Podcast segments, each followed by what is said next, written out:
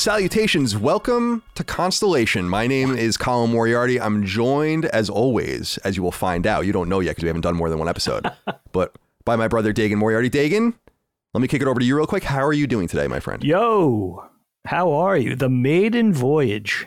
Mm. What could go wrong? Choo choo. it's the wrong noise, right? There, I don't know what what what what noise is a, f- I like a flapping voyage. sail. Voyage, and you think a train. That was really that's really odd.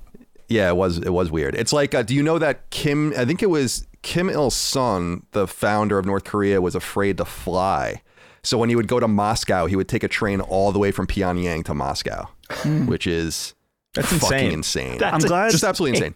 we got Kim Il Sung in within the first minute of the first episode. So I know. We're going shout places out, well.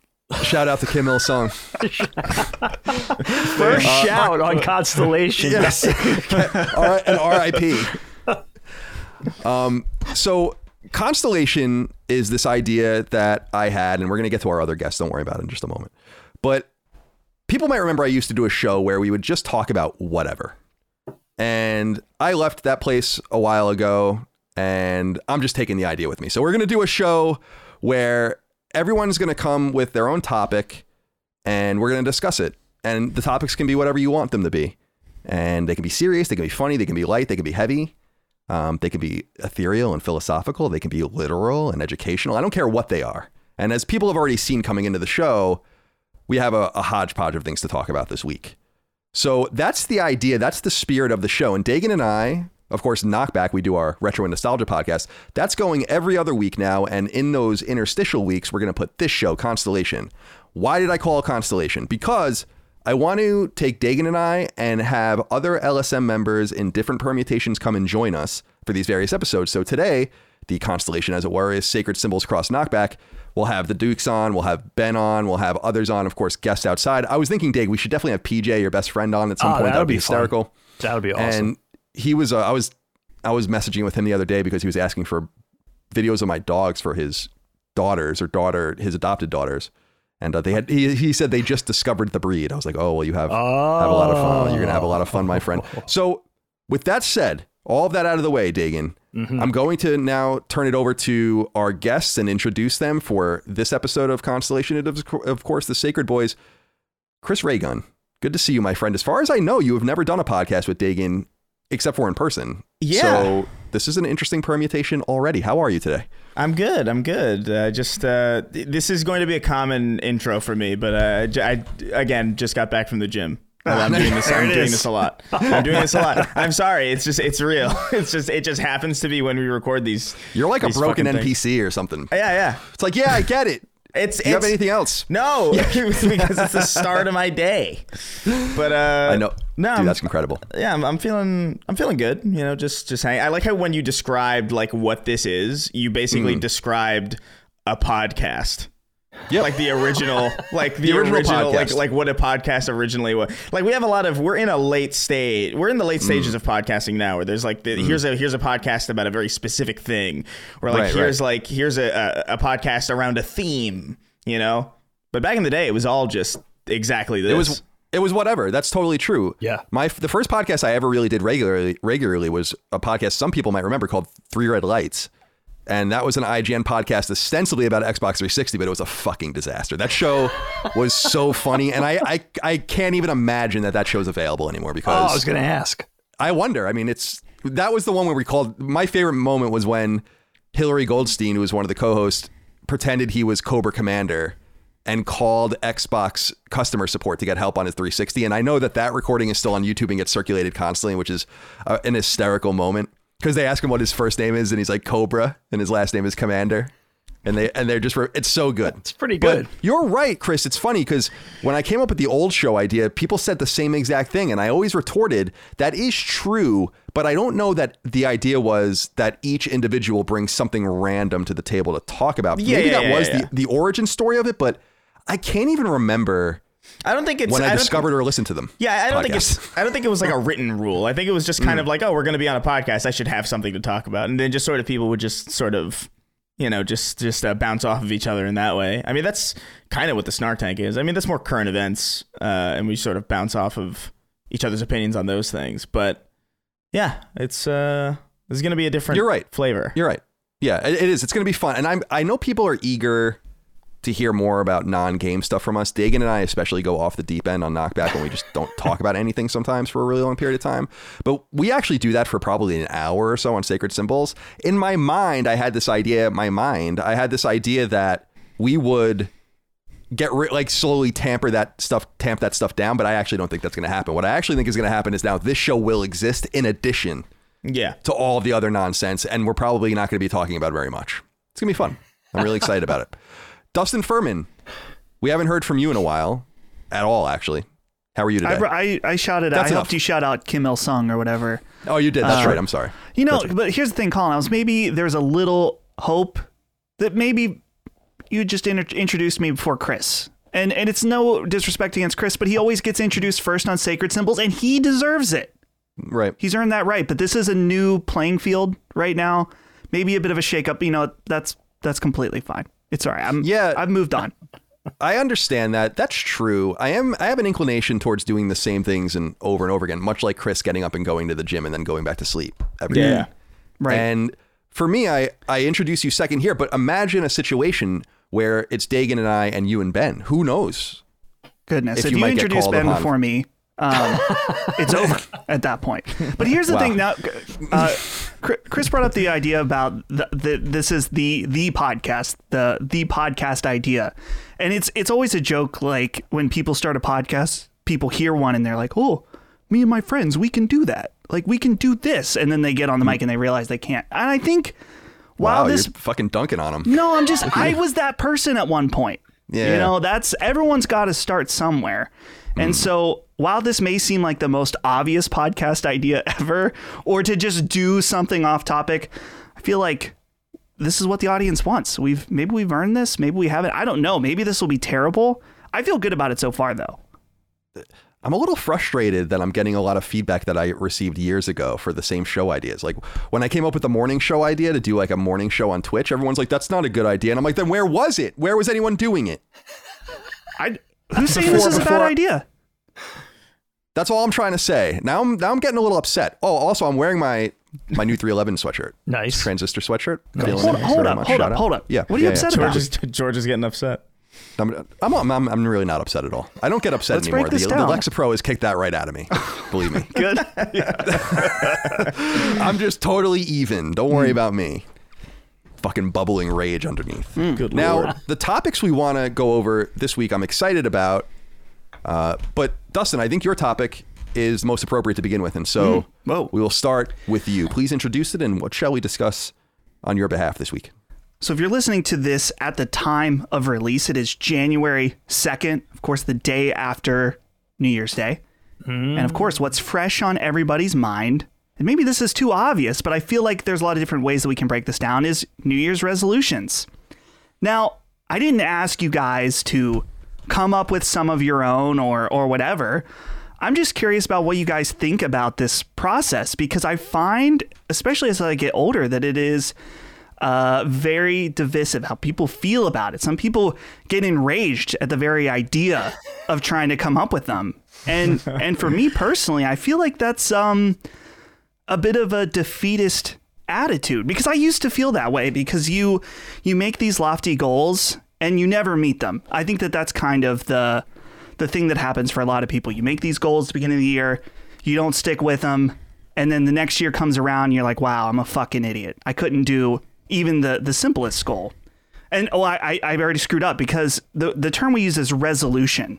And so I've kind of tried to refigure this out in my mind where I'm not necessarily trying to dramatically change my life every year, but I feel like you know the beginning of the year is a good time to kind of realign yourself to try, try to at least point yourself in the right direction towards something. And so I have some other thoughts as well, but I've I've spoken enough, so I'm I'm curious what you guys think. Are you also uh, engaging in some some New Year's resolutions?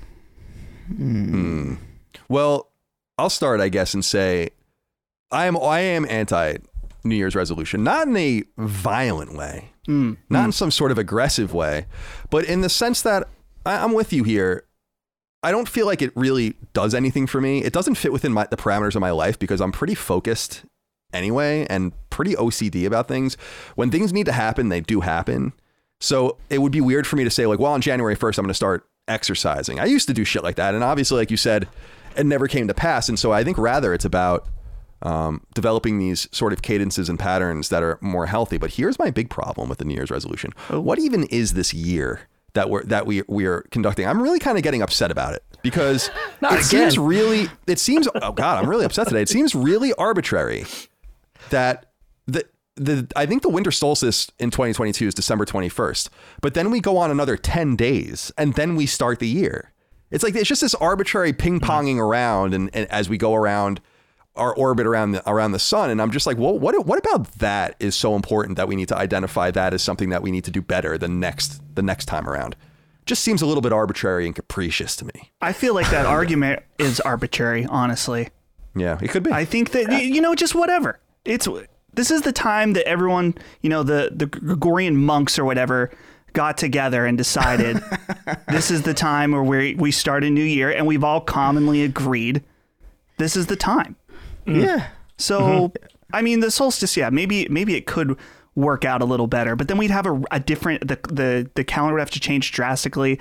Anyway, that's not the point. But Yeah. Well, dude, I mean, when the when the Julian calendar turned into the Gregorian calendar, because the Julian calendar, was, if anyone doesn't know about this, it was fucking so wrong that they would literally just have like weeks of time that didn't exist, basically, where they're like, we have to just go a few weeks without. Keep. That's literally what they used to do. They'd be like, um, we are so far ahead of where we're supposed to be in orbit based on this like bad math that we need to go 20 days without counting time, and they'd have these like interstitial periods. That's periods. insane. That's And that then they'll be like, all right, now the calendar starts again. That's the whole. That's what I'm saying. Is like it's just ins- it's infuriating, dude. The, the Russians and other parts of the world. If you see OS and NS next to, I don't know if you guys have seen that next to dates, especially Russian dates. It's because the Russians never changed to the new style from the old style calendar until. The early 20th century, so their dates are totally off from ours. So, for instance, there is a February Revolution, but it actually happened in March Oh, if you count if you count the calendar. So like when the Bolsheviks started taking power, that actually Right, happened in. February in in the Soviet Union and March everywhere else in the world. And that's the whole point I was trying to make about how much I hate it. Diggin, it seems like you have something you want to say. Oh no! I mean, you know what? I wasn't even thinking about New Year's resolutions this year until Dustin gave us his topic, and then of course it got the wheels turning, got the gears cranking a little bit. Dustin, I have to say, to start with, I like your positivity because, first of all, let's just. This is how it's going to be. This is going to be the dynamic. I'm going to be the old man, so I'm just going to jump right into the old man role on the podcast. When I was your age, you're going to hear that a lot on this podcast. Dustin, when I was your age, I was really cynical about New Year's resolutions. I remember that very specifically. But as I've gotten older, you know, the big thaw, I've definitely warmed up to the idea. And I mean, I understand the arbitrary, na- seeming arbitrary nature of things, right? Like you could say, all right, well, why can't I turn over a new leaf or commit to a new thing on May 17th? And then I'll just go to May 17th the following year, and then we could celebrate the anniversary of this success or whatever. But I think Dustin touched on this already a little bit. Like it's everybody at the starting line together. That's kind of the excitement. What are you going to do? What mm-hmm. are you going to do? I like the sort of energy into like, all right, self improvement, betterment. What can I do better? How can I be happier? All that kind of thing. And of course, like the start of a new year, right? That four digit number. It's a clean, it's clean, nice mm-hmm. line of demarcation and then you kind of set off to whatever you, you think of something and maybe it's been on your mind and you're like all right that's that's the the deadline. I have to start it you know january 1st that's what i got to do. So for me I, my blood sugar is high right? Again old man stuff right? So i've been doing all right though. Like i i mm-hmm. managed to cut down the carbs. That's you know my italian side and everything. A little difficult but i got there. The sweets but i like my coffee you know, I like my coffee light and sweet, but I still got the oh, sugar oh, in the coffee. I was coffee. gonna say, is so- coffee bad for that? Because I'm yeah, fucked. Well, I don't think The sugar- caffeine. bad for it. Caffeine's okay, I think, for me anyway. Yeah. But the cream and the sugar, right? I like it light and sweet. So it's like oh, yeah. I need that. yeah, Well, I like it light and sweet, and I like it light and sweet. You know what I mean? Mm, yeah, yeah, yeah. I think I know what you mean. you think. But uh, yeah, so I have to go over to black coffee, and I'm notoriously like one of those dudes. It's like black coffee's like some cowboy shit. Like I don't even understand the appeal of it. And I hmm. guess Yeah, like you wake up around the campfire and you just yeah, it's pour, like you get your pour beans, some you into get your your black tin. coffee. Yeah. oh my right? god, I love black coffee. That's so Do you really? Yeah, yeah. I, I drink like just straight espresso, like Oh, like yeah. and just like black, just black coffee. Like I I'm a big like I don't like coffee. I'm not a big coffee person necessarily, but like when it's around, like because I have uh, some friends of mine who will. He's really good at like brewing his own like uh, Cuban espresso, and like Ooh, whenever he's good. he always like he's like, hey, you want some espresso? It's like absolutely, and I actually I like I, I like it. Um, caffeine itself doesn't do much for me anymore or I'm not I'm actually not sure if it ever did to be honest but I still like coffee especially black coffee I don't know I, I've never gotten into pour like the milk and the sugar and all that I don't know See, I would don't- I anoint you, Chris, a hmm. real coffee lover then. And I, I question that. Like, do I, how much do I really like coffee if I need all the half and half and I need the two spoonfuls of sugar? Right. How much right. do I really like coffee? So I have That's to what I was channel gonna- a little bit of that energy into like oh my god espresso, really good beans, maybe brewing. Yeah, Because yeah. I have to That's cut the it thing, out. Dagan, is that you have to keep in mind that Yeah. if you're drinking coffee in a in a more raw form, then the quality it's of the base needs to be much higher. Th- I think that's absolutely right. That's oh, something Oh, to that's consider. interesting. Yeah. and hot. that's- I think I think that's the other thing. Hot. Have it super. The temperature is going to play into the whole thing. But you don't like things that are super hot, right? No, I do. I, that's the thing with coffee. Oh, I wait, you don't like hot showers. That's what it is. No, I'm not a hot Yeah, you're- shower guy. what does that Right. mean wait what do you mean wait what does this I mean I have to have my shower, Chris, tepid, lukewarm at best. Lukewarm. you take Can't tepid stand a hot showers. shower. Can't stand it. I That's go into the bathroom after my wife's done with her hot shower, and I can't even be in there. That It's is too much. that is that is wild. I I boil myself alive in that in that room. Me too, man. Oh yeah, definitely. My kids do that too. They come out like lobsters. I and I, get I know most people are into that. Yeah, I can't, and not not long. I can't. Well, obviously, I can't stay in there long because the water's freezing. Dude, I'll, oh my, dude, I'd live in the shower if I could. Yeah, I say you're the same time. way. I'd fucking straight up live in there. The- Oh, the, dude. only reason that I started, Dad uh, used to uh, get so mad growing up. He, my, our dad would literally come upstairs and knock on the door and be like, "You need to get out of the shower," like Doesn't your skin get because we dry? were, we we were in there for too. long, Especially Allie. She's I think the skin would get dry from the heat. No, yeah. If I take an extra hot shower, then I feel like I gotta I gotta moisten up afterwards, like completely. No, completely. what do you mean? But there's body steam. lotion. There, no, there's steam in the. It's keeping. It's there. You don't get dry in a in a fucking hot shower. That's insane. Yes, you do. You guys absolutely in Dustin on this one. I gotta say, I'm with That D on this one. how- Hot shower you- equals dry skin. I hmm. can't even. I can't even conceptualize how this is possible. like, like, let alone how you believe this. I feel the same way, and I gotta have the Dove bar. I, it's all old man Wait, stuff. wait, wait, Oh, the wait, Dove no, I have bar. to. I have to. Co- Colin, when you Yeah, take please. when you take hot showers, are you dry after? No, no, no, no, no, no, no, no. I'm- I don't know. I'm What you, not I don't talking even about know what they're water talking wet. about. Uh, it- it- it's just, are you? You don't shower with ocean water. Okay. I, I Listen. know, I, Dustin, I know what you mean, Dustin. I, I know you're not talking about like, oh, literally, obviously, you're taking Yeah. a shower, you're wet, you're not dry. What I mean is like your your skin doesn't get any more dry just because you've taken a hot shower. Like, It I- I absolutely does. Listen, if you I search, don't if you think that's search true at all. hot shower, dry skin, every single one.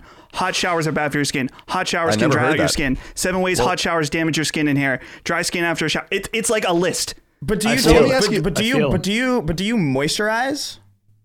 If I take a hot shower, yes. No, but do you moisturize in general? Is Uh, like in the winter, thing? Like, yes. you- in the oh winter, yeah, you've yes. got to moisturize. In the winter, you got to moisturize. You got to Yes. do that. You got to moisturize. Wait, So maybe I all three of you guys moisturize? oh, I moisturize all But the time. But you're so much dude, yeah. younger than me, and I don't moisturize. I'm like my body's like a slip and Dagan's slide. just dude. Maybe that's what I'm doing wrong. Well, no, the thing is, it's like uh, I don't know, man. I, I just uh, I, it's a routine for me. Like I need I need the lotion, and uh, you know I, I I need that. Like I, I gotta I gotta moisturize. I don't know what it is. Me too. I, I think my Me parents, ham, my mom specifically hammered that into me. It's like it's gonna it's gonna be good for your skin. Trust me. I'm like, all right, I guess. Um, It's and the hot just a habit now. showers. Right? so- it's the hot so- shower. If you take tepid showers, that's why I don't have to moisturize. yeah, I guess that is true. But I see. Here's the thing. That, I guess what's bad is that I sometimes I roll a joint and I go in the shower and I'm in there for like 45 minutes. Wait a second. Oh, forget it, dude. I'm in there for. I I, I have absolutely taken like two hour showers before. Oh yeah, like a when million I was when I was in college or lived in apartments where where water was like in LA where they didn't you didn't pay for water. I'm like I'm I'm fucking staying in the shower all day, baby. Or when I'm in a, when I'm in a hotel, I don't give a shit. You Oh, know, yeah, it's, yeah. uh, You leave that running when you're not even in it. Just oh, cause. Oh yeah, totally. yeah, I'm paying yeah. for it. I would do that where if I needed my clothes were wrinkled, I would just run the shower really hot and then put my clothes in. No, oh, there. no, I, I would do that too because it's the steam would get rid of the wrinkles. yeah. Right, exactly. Yeah, Absolutely. That Yeah, really it- works. Is it an incredible oh. waste of Colorado River's precious resources? Yes. Listen, but man, yeah. I did it nonetheless. You can't waste water; it always comes back. you can't. yes. and what, what did they say? Can, nothing can be created nor destroyed. Yeah, right? you can't. Everything. yeah, I, I resent this notion that you could waste water at all. If we're wasting so much water, how how are the sea levels rising, huh? Riddle me this. Where's all that water that we're supposedly wasting going? I feel that. It's true. We should start desalinating some of it to get it out of the ocean, but that's that's I have too long smart. said that we should just boil the ocean a little bit. Oh, you and I have a. well, You and I share an absolute hatred of the ocean. not not in. The, we talk about it on sacred symbols quite often. Like where if there was a total like uh complete destruction, a genocide in the ocean of all the ocean's creatures, I'd be like, that's fine. Oh Yeah. my goodness. Yeah, Yeah. don't eat it. Yeah, Yeah, we don't need them. They're fine. That- We don't need. What do you need that for? Wow. It's a little fish. it- it- It's so da- deep into the water, it doesn't even have eyes. Get out of here. What's going on here? It's You know, frustrating. We don't need you as biomass. I, I just don't like. I, I can't remember. I was watching like some documentary or something, but it was like about like uh, how oh yeah this this creature developed eyes very similar to ours, despite the fact that their evolutionary like our evolutionary um uh, common ancestor is like way way way way way before that. And ever since then, I've just had a resentment towards like all those. I just I don't like what gives you the right to do that. to, to have your human to have your human cones and Oh my god! rods Or, or and all that. Colin will do this horrible thing where, like, the only time we really interact outside of sacred symbols is he'll send me a photo of like a fish with human lips or something, and it's and it's just Dude, the goldfish from a few weeks ago. Yeah, Yeah, a I- giant I, ass love, I love that. That's a tradition going back years. That for me and Chris though. I, Chris and I only communicate via text when something we need something or something's going wrong, and otherwise it's only when I find the most eldritch shit. Yeah, yeah. specifically from the ocean. And I'm like, this is real here. Or when I sent you the bird that looked like kind of like it looked like a it was a human sized bird. That was also disturbing. Oh, no. Oh yeah, But- yeah, yeah. The, the Yeah. bird that was f- fucking five foot six. Yeah, it was, that was Big really fucked up. Big Bird, yeah, Yeah, pretty Dude, I saw Big Bird. Speaking of Big Bird, I saw. Did you guys see the, the footage the other day that, of like a, a, a Sesame Street performance for Christmas where Big Bird fell off the stage? I got to find this video for you, dude. It's so Oh, funny. no. When someone else talks in a minute, I'll find it and put it in the chat. Oh. But Chris, we haven't heard from you yet about the New Year's resolutions. Where do you stand on this topic of New Year's resolutions? I stand resolute in my commitment to absolute, unwavering unchange. Yeah, That is that is where I that is where I no I, I don't know like I, th- I think it's fine. I think it's I think it's cool. I like I like uh, Dagan's idea of like um the idea of like we are we're all starting from the same spot. It's almost like like a race. It's like what can you do? Like all right all right we're we're starting from the starting line. It's it's a new year. We're gonna be writing dates wrong for like the next couple weeks. It's an interesting time. Uh I don't know. I, I I like New Year's a lot. Like it's a big tradition in our family. Like we always kind of like my whole family just basically comes to my parents' house and we we cook a bunch of uh I don't know, like pretty much whatever whatever anybody wants to bring, they they, they make like mac spicy mac and cheese, empanadas, uh, uh, chicharron, and like all, all this all this stuff, like Spanish, American, whatever. Like who like some of our um uh, and some of our cousins will come over. We'll play video games. We'll play music in the basement or something. It's it's just like a big party, and then we'll ring out the year. We'll we'll drink. It's it's fun. But uh, New Year's resolutions were never like a, I don't know, like it was a thing that I learned in school. And I remember coming home and my parents were like, eh, I told my parents like, "What's a New Year's resolution?" And they're like, "It doesn't matter." it was just like it's just this idea. It's like, yeah, if, if I feel like I need some serious self improvement, I'm just gonna start that day. Like I don't, I don't, I don't need to. In some ways, I feel like there's there's this weird cushion that New Year's gives you that you really shouldn't have. Because it's like, oh, I got to get better, and I got to st- like, let's say I recognize a huge problem in my life, and I want to retool the way I think, or or um, maybe I want to address something that's been causing me like a an intense amount of anxiety or stress over uh, several years, and I want to fix it. Uh, I'll put that off until January.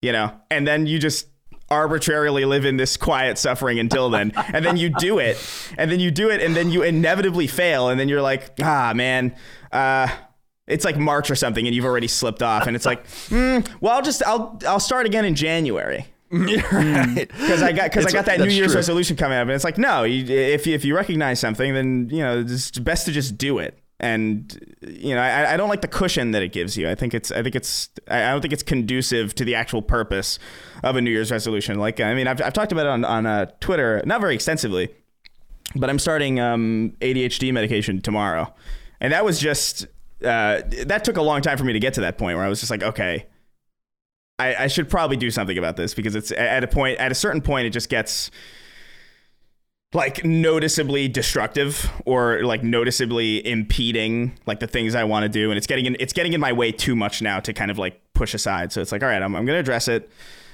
uh, and I'm gonna do that now you know I'm not gonna ah man it's almost January no point no point yeah, well said. And uh, I'm sorry, well Dustin. said. Uh, uh, go, Well, go- yeah, go I was mute. just gonna. I I think I I can see that certain personality types would take New Year's resolutions that way, and therefore they would be bad. to just, it's almost like a, a I mean, procrastinator like way of looking at it. And that's, Absolutely. I'm a procrastinator as well. I totally understand that. Mm. I, I am I am a massive perfectionist procrastinator. So it's like that's Right. that is not good for me. It's like it's almost like if I can't get through the whole year doing something completely consistently, it's like fuck, I gotta wait till the next year then. And it's mm. like I can't I can't do that. I can't have that cushion. I just gotta just force myself through shit. for me, it, it almost feels like, or at least the way I'm trying to look at it, because I've had the defeatist attitude, is that if life moves so fast, especially the the older you get, that's what they you know everyone says. The older you get, the faster time goes, and it's really really easy to not stop for a moment and take time to reflect. At least I know for me, like that's that's the thing hmm. is that I always like I don't know, when I was 20 there was always this idea like, "Oh, I'm going to do this soon." And then now it's 10 years later and it's like, "Oh, I actually didn't do that and I have no plans to do that." So unless I take a moment to stop and think, I, that's never just going to happen ever. So maybe maybe just thinking about like a few things. Like for me this year, I'm going to be 30 in 2023.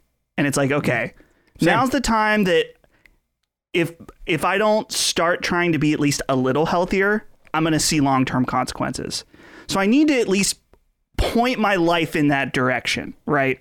I have like stupid things. Like I want to play through all the Metal Gear games in 2023. I want to start playing guitar again in 2023. That's Yeah, not stupid. that's That's, actually cool. That's awesome. Um, yeah.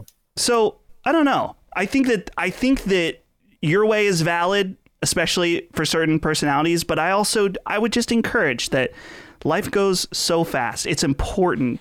Take a breather, reflect for a moment, and then just make little shifts or something like that. Yeah. Yeah, it's all about Yeah, just I- finding getting happier, right? Getting more satisfied with life, just you know, improving your life. You know, I guess in the spirit of you know just becoming a little happier. But Chris kind of convinced me like that permission to procrastinate thing. I'm almost saying fuck it. I'm going to double the sugar in my coffee. Oh, Yeah. That's what I'm doing. No balls. Absolutely. Dagan had, a, Dagan had a friend named Gene. He's still friends with him today. And Gene was Gene was a little crazy, and he would always like he would always one up and get get under people's skin by calling them no balls. you know, mm, so classic. Which is which is what which is the only reason I say that to this day. And I won't even tell the stories about Gene on the All show. you had to they're- say to him was no balls about like you no you won't throw the bowling ball down the down the alley and try to hit the pins on a fly. And you know, no balls and then he would do it. Mm. So he was like the ultimate you know, you could really manipulate him just with the no balls thing. It was like Richie Cunningham with the chicken thing. yeah, yeah. Same same same energy. I uh, I have a very specific memory of being out with you guys, him, PJ, and a couple other guys in Connecticut. I was probably literally 14 or 15 years old, and uh, I remember this so well. it was bad news. It was terrible. Very similar to when I was 17 and went to Dagan's bachelor party at a strip club, and the stripper, Oh, one of the, the stripper dang. gave me a stripper gave me a, uh, a lap dance and literally asked me, she's like, "Are you 18?" And I'm like, "Yeah." And I dad was there. And, And dad dad, was was there. It Yeah, was, that it was was really extra fucking- awkward. We don't talk about that. No, and the often. Russian mob, they were there too. Um, Dig, you had you had brought up Yes, you had brought up. Uh, I just wanted to follow up on this. You brought up Dove soap, which is good, but I wanted to ask you guys: Have any of you ever used Ivory soap? Because there was this moment in time What's ivory? where I tried to use Ivory soap, which is like basically scentless, it, it it's like as if nothing exists at all there. Generic. And I thought it, yeah, Yeah. It, it- the idea is that it's like just very, very pure soap. But and I try, I thought it was like, oh, this is kind of cool. You know, maybe getting a little infested with San Francisco. And I'm like, I'm gonna buy, I'm gonna buy a, a, a bar of Ivory soap, and it was awful. It's like it, it, it's I. Someone could have told me you're literally rubbing wax on your body. There's not It's even tacky, anything. right? happening. It's like that tacky. It's very. we- I just was curious if anyone had any experience with it. No, 'cause that's that sounds insane. That it almost sounds like anti batter or something. Like it's just like what is the point? like I I specifically have gotten over the last like I think four years. I've gotten into this habit of. uh I mean, before four years ago, I didn't really have a I didn't really have like a shampoo or like a soap that I reliably bought. It was just sort of like I would go to the store and I would look at the I would look in, on the aisles and like, all right, that says soap, and I would grab it and then I was so like, interesting. and I was like, oh, that's shampoo. I guess I'll grab. I never, I never had like a consistent like, oh, I need to stick with Dove or or L'Oreal. I don't even know the brands. Like sincerely, like I, I couldn't That's even so ad lib the brands until four years ago. Where um, I mean, shampoo, I'm still very much that way. I, I don't care. Like Hmm. I'll grab whatever shampoo, but uh, specifically for soap. I, I got into using this like I think it's like a shea butter soap called I think it's like I think it's Oh. literally called African black soap and it's just this black bar and it's almost like it feels like sand, but because it's like exfoliating soap as well. But that shit is was like, it's the most satisfying. that sounds that- good. it's really nice. Like I like we're it's not a sponsor or nothing, but like it's just like it's it's genuinely like some of the nicest shit that I've ever used, and I refuse, um, almost on principle to use anything else. I'm shocked Hmm. you guys use bars of soap. I haven't used a bar of soap in forever. I'm, all- Go with I'm all body wash. I like I, I, like use bars. both. I use both. Hmm, Yeah. Interesting. I use I, I, use the both as well. liquid. I use the liquid for the loofah thing. Yeah. Do that. But then I use the bar of soap, and that's what I, I go over some parts of my body with the bar of soap The- again. Not with the bar, but I lather my hands up with it. You know, and then you get your your your nether regions, you get your armpits, like all that again. bits. I use a bar of soap for that. And then the shampoo, I've been a 25, 20, 25 year user of, of Head and Shoulders. Oh Love it. yeah. Oh, Yep. Just absolutely love Head and Shoulders. Just I I my scalp gets itchy, but I've never had dandruff, so my assumption is is that that is the next step, and the only reason that that hadn't happened is because of my use of Head and Shoulders. If I use anything else, my hair doesn't, you know, my weird Brillo head doesn't doesn't have it. uh, Chris, I also wanted to touch real quick on you had brought up espresso, and I just wanted to note. I actually love espresso too, specifically after dinner when I'm out. That's the only time I ever drink it, and I love just getting an espresso. That doesn't It just, keep, it's that good, doesn't that doesn't like keep you up like uh, super late.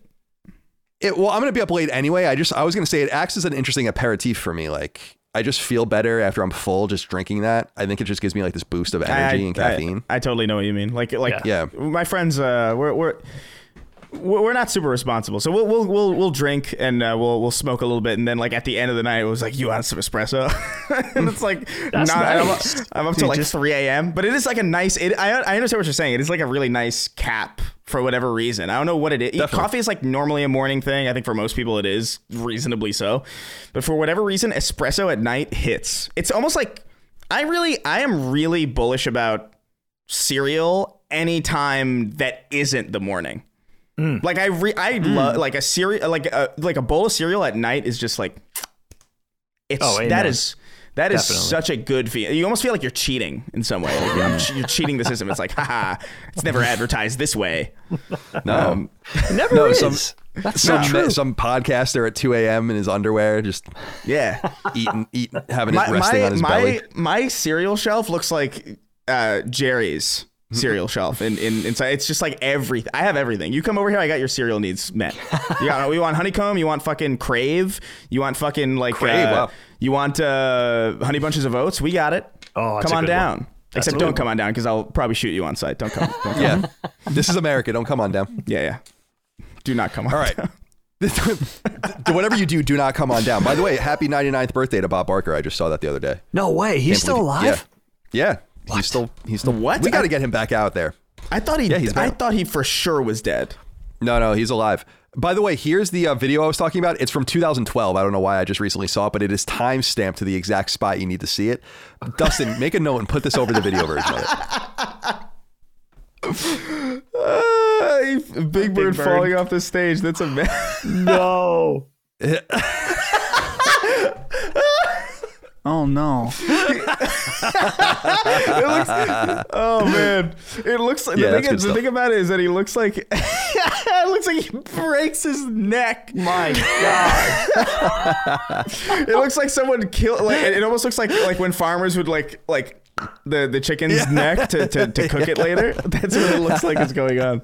And then it's like his, his synapses are slowly going away as he's like meandering upward. Damn. Oh fuck. Wow. Chris, let's uh, let's stick with you. What is your uh, topic this week, my friend? I don't remember. What did I say? Oh, uh, yeah. So, so I've been. Um, ah, it's gonna be a drastic change in tone. no, good. I I'm love it. watching. Uh, I've been watching. Um, that sh- this show that uh, obviously Colin mentioned to me, and I think Dustin's been watching it too. This uh, ancient apocalypse show that kind of goes into this. Uh, it's I don't remember the guy's name. It's like, s- I, oh, man. That's Oh, Graham yeah. Hancock. Yes. Yeah, Graham Graham Hancock, Hancock, Graham exact- Hancock. That's exactly correct. Yeah, and it, it's just this dude who I guess has been in in this kind of field for a while, just kind of going to these different historical landmarks, uh, specifically uh, these kind of old temples and old pyramids that were uh, presumably around the the time that civilization first uh, kind of sprouted up across the uh, across the globe, and I'm just fascinated by this because I don't know. It's it's because I remember I asked you, Colin, like when you first mentioned it on the show. It's like, is this like ancient aliens? Right, right. Yeah, is this like some like fucking like oh an alien came down and, and fucking made the pyramid for him? And you insisted like no, it's not what it is. And I have to admit, like when I first started, I was like, "There's no way this is not what this is." Like, I mean, what is going on? And then you watch more of it, and it's and you start you start to feel crazy because it makes a ton of sense to me. and that bothers me. I didn't like the feeling of like, oh man, now I'm like, now I'm one of, now, now I'm a lunatic because I'm vaguely convinced of like a lot of this weird shit. But he does this like really interesting stuff where he takes like sonar equipment and he like he beams like he, he uses like sonar ki- kind of um radar technology and it's like there's chambers like really really deep under these really really old hunter gatherer pyramids that don't make any sense. And the thesis that he, he I think the thesis that he's ultimately building to I actually haven't finished it yet. Uh, but based on based on how many episodes I've seen, I think I've seen about like five. Uh, the thesis that he's building to, I think, is that around the time of the flood that is recounted in you know all of a lot of religions and various historical events, Atlantis was real, and survivors from Atlantis after after it was buried came to these like civilizations and like taught them how to do these things. And that's the part where I'm like, I don't know. I don't know how I feel. Because, like, you can't say that. Like, that is an insane thing to say, right?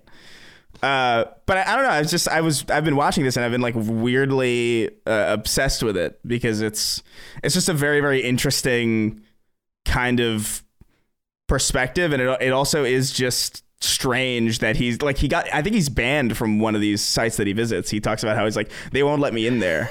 Oh, the place in Ohio. Yeah. Yeah, yeah, but but I, I don't know, man. I've Fucking seen a lot. Of Mound or whatever. Yeah, yeah. I've seen a lot of crackpots, man. Like I've seen like there's a lot of there's a lot of these kinds of people, right? Who go out and they like here's I have this weird theory about the moon being made out of fucking cheese or whatever the fuck, and he goes on TV and everybody points and laughs at him.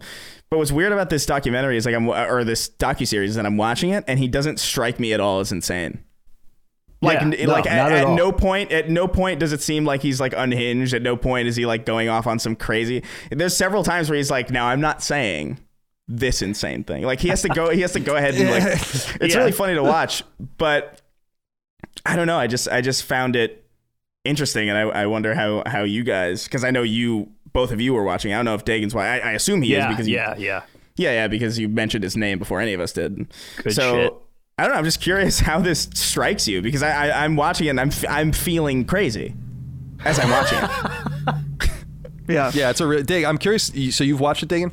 Yeah, I'm not all the way through. It's Me one of those I'm not all the way things, unfortunately, where the stuff I normally don't, you know, the stuff I watch on my own that's not for knockback, I usually watch after midnight and I get sleepy. So I had to actually go back and restart it. And I think I'm only on episode four or five. So maybe halfway through ish or something. yeah, so you're you're about you're about where I'm at. super fascinating. I mean, he, what he was popping up this this Hancock guy was popping up all over social media. And I noticed he was on Rogan. I think he did Mike Tyson's podcast recently. I think he was on Lex's podcast. So I was like, what is going on here? And then put two and two together, found the Netflix series. And it is some fascinating shit because the whole conceit is what it, whatever it is about 13,000 years ago when there was this global apocalypse, this, you know, global event, this catastrophe.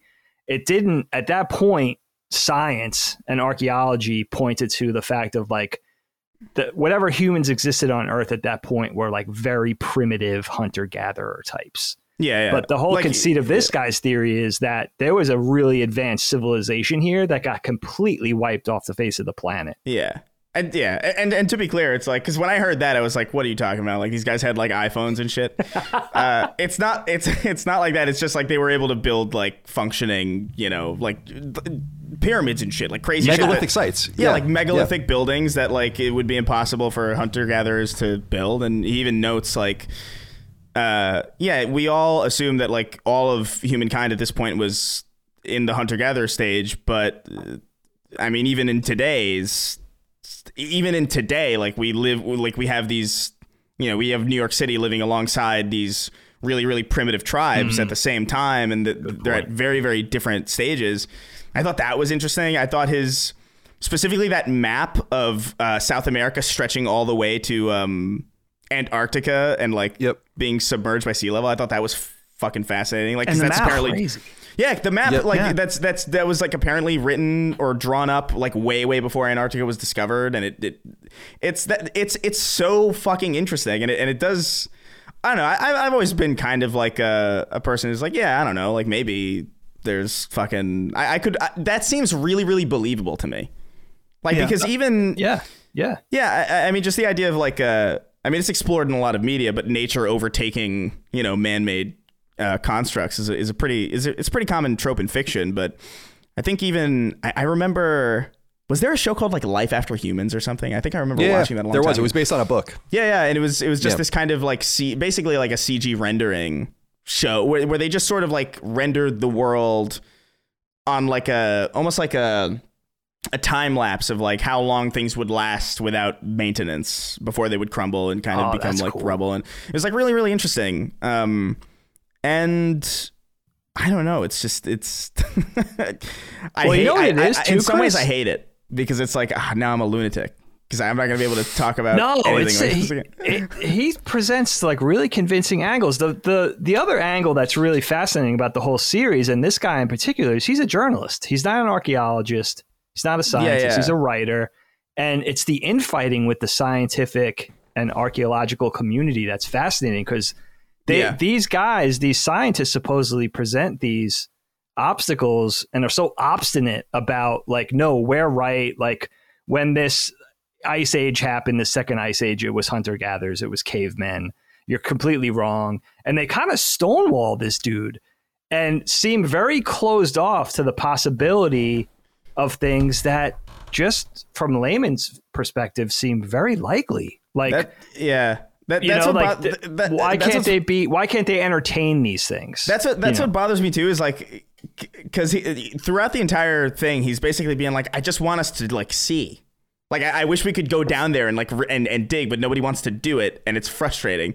And I'm kind of the same way. Like it's like, what's the harm in figuring that out? Like there's cha- there's chambers buried like a hundred fucking feet below like one of the oldest man-made structures ever, and we don't know what's in it. That's insane. yeah they think it's a time Excavate capsule Ex- yeah, ex- excavate that shit. I want to see. I want to see. Yeah, I want to see what. I want to see a prehistoric Game Boy. yeah. He's not worried about being wrong. He's what Yeah, he's no, saying is exactly what Chris is saying. He's Right, just saying, yeah, well, "Can we just find out if I'm wrong? Yeah, I'm wrong. falsify let's it. Falsify. let's explore." Yeah. Right. Yeah, Totally. But And these totally guys, fr- they have yeah.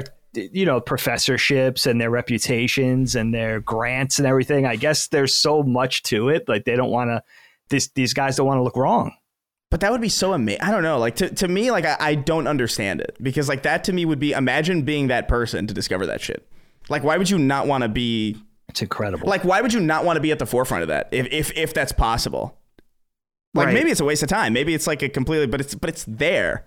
Like it's not they're not like fake chambers under there. It's like it's sonar. Like it's it's fault you can you it's it's provable. You like you can go and do that. sure. And so it's just I don't know, man. I, I'm watching it and I'm kind of frustrated because I'm like, yeah, why are people so fucking like? What is the What's the thing? If they could What's the- carbon date this what- thing back, yeah? this What's the pyramid, up here? What? right? If they could, if they could carbon date this structure that obviously cavemen didn't create, a more advanced society had to create this thing, and they know Yeah. it's thirteen thousand years old, then it seems like pretty good proof or a step in the right direction to investigate further. Yeah. Now let, now let me just pose pose this question. Interesting shit. What happens? What happens if we go down there into mm. that chamber in in I can't remember Sumeria, and it's just an empty, like a big empty chamber, and across the walls are etchings of what is clearly Sonic. Oh no. Like, at what point? Like, I would keep that. We just buried, close the door. We don't investigate Yeah, any further. yeah, we're like, like, we're good. I- I- we don't yeah, need under- to know. Under no circumstances, I, I found that I was like, we're we're sealing this place away. But it's like the curse of King Tut. It got out anyway. Like, whoosh, Yeah, you know, and then you, you sealed it up. You sealed it up too quickly. The ghost of Sonic and Sonic That would be, dude. That would be so horrifying. You guys have said so many things. I wanted to. I wanted to talk about and, and dive deeper in with you guys. First of all, it's funny because I went to college, as people know, for American history, and that was the track that I was going to go down was was history. I was going to begin my master's and my PhD program when I got my job at IGN, as people know. So I went. The only reminder of those that age is my are my tattoos, which is funny. and my, our Dagan and, and my mother is a has an anthropology degree, and mm-hmm. me and mom used to argue all the time about how much I hate anthropology and and archaeology and their relationship with each other because of these. Anthropology could be more of the study of contemporary society as well, but generally speaking, when you're studying things like uh, cavemen anthropologically, or you're studying these old sites, you really never know anything about them, and Yeah. you just guess and garner this information and because it's unknowable it's like i was saying on the god of war spoiler, spoiler cast that i hate i don't hate it but i don't know anything about mythology because i feel like it's ancient fan fiction where i'm like why do i even need to know any of this it's not real but what's interesting about these graham hancock stories and the sites that they they bring forth is this is undeniable proof that something's fucked up and uh, you're right chris i was watching it and it's like I was watching a Jets game. Mike always makes fun of me where I get like one inch away from the screen when I'm watching the Jets. I don't even realize it. Sometimes I stand like a coach, you know, when they have their hands on their legs and I'm like waiting for the play. I'm- I'm fucking psychotic. And I was really engaging with Ancient Apocalypse like that. Yeah. And I was like, are you, I feel like I'm pretty well educated and up on things. And I kind of know what the, uh, what I feel like is the archaeological tract of history post ice age in big forms. I'm like, I didn't know anything about this. What is this? And then I just started diving into it, and it's like, as you said, Chris, this is insanity. What they're what because it's not. It's obviously real. I mean, that was the thing that I was when when they got to, and I brought up the name of it because I wanted to make sure I got it right. When they got to the B- Bimini Road in the Caribbean, mm-hmm. I was like, what is going on here? Why isn't natural. anyone? Yeah, and, and these guys are like, oh no, that's naturally. I'm like, guys, it's a fucking straight line. It's a straight line. And one of the things that he really plays with that I think is so fascinating that I must say I ignorantly never really considered from a geological and historical perspective is that the ice age obviously and and the melting of the ice of the glaciers we all know created differences in in sea level but it seems as if archaeologists never took that into account. Mm. And so they haven't even been looking.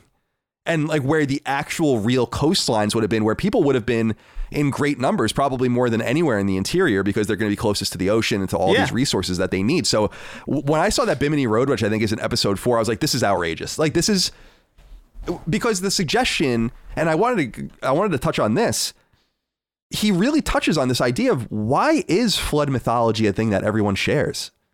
Isn't that weird? I mean i remember taking bible classes in college about the history of the bible who wrote the bible all these really fascinating things and that was something that was shared. Why do all of these unrelated in quotes societies that seem to have nothing going on between them all talk about a mythical flood?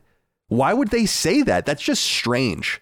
Yeah. and his it is a little extraordinary, but his idea is basically saying like, no, there was some sort of perhaps super society that went around and and were godlike to these people. And it- it's like, yeah, as you said, Chris, they're not flying around in fucking spaceships and shit like that. It's basically what they were basically saying was they had an advanced understanding of mathematics. Mm-hmm. And you know what was really cool, Chris, and, and you brought it up was like the the the sites over sites over sites.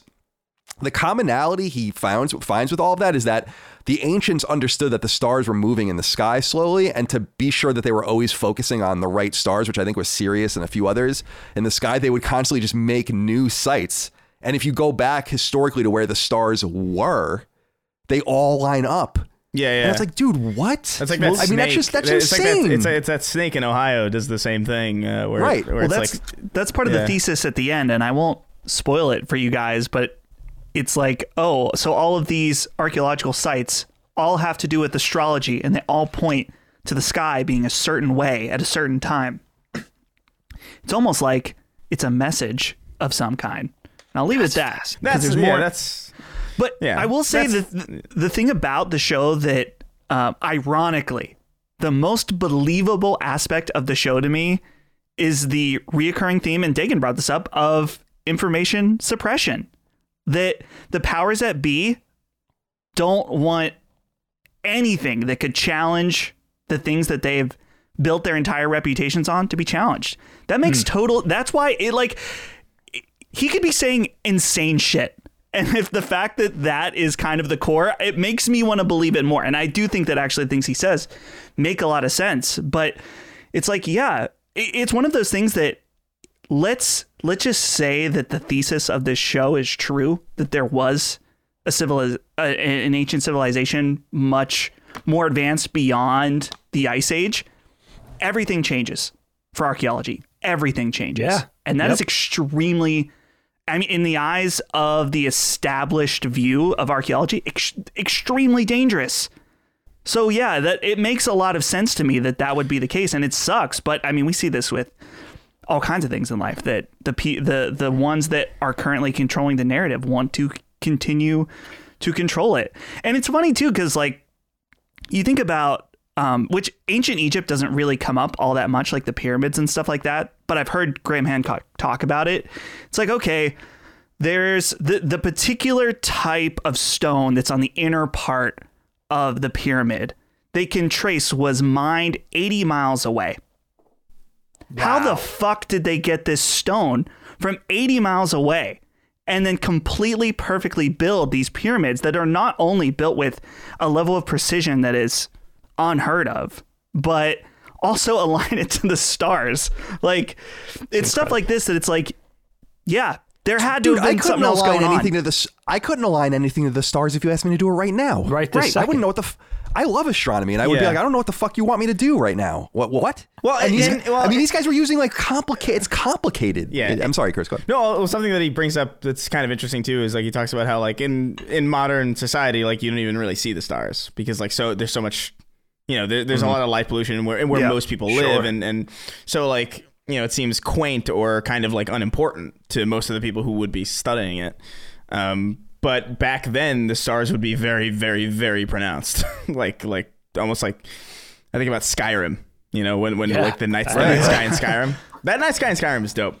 It's incredible. I, I, I didn't. I just didn't we just discuss that on one of the shows recently? I was saying yeah. that that was like such a memorable moment seeing that. Right, yeah. But um no, yeah, I just I guess for me I'm just confused as to like how that would like I understand the idea is like everything changes for archaeology, but it's like how? You just the starting line just gets pushed back. Everything is still like everything is still relatively accurate. Sure, sure though there's you're going to have to go back a little bit further. But wouldn't that excite you that there's more to study?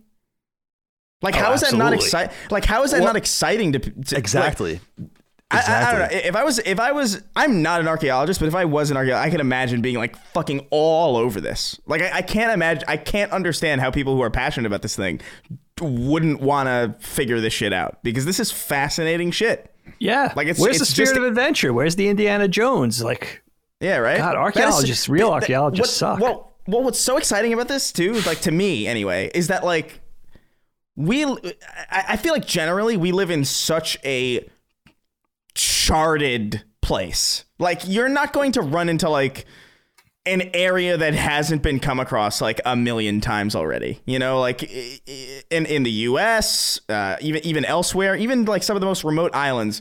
There's there's film crews that have been there. There's movies that have been shot. Like there's all sorts of shit that or all sorts of places on this planet that are just like we've seen them a million times. The idea that there are places that are not that is inherently exciting.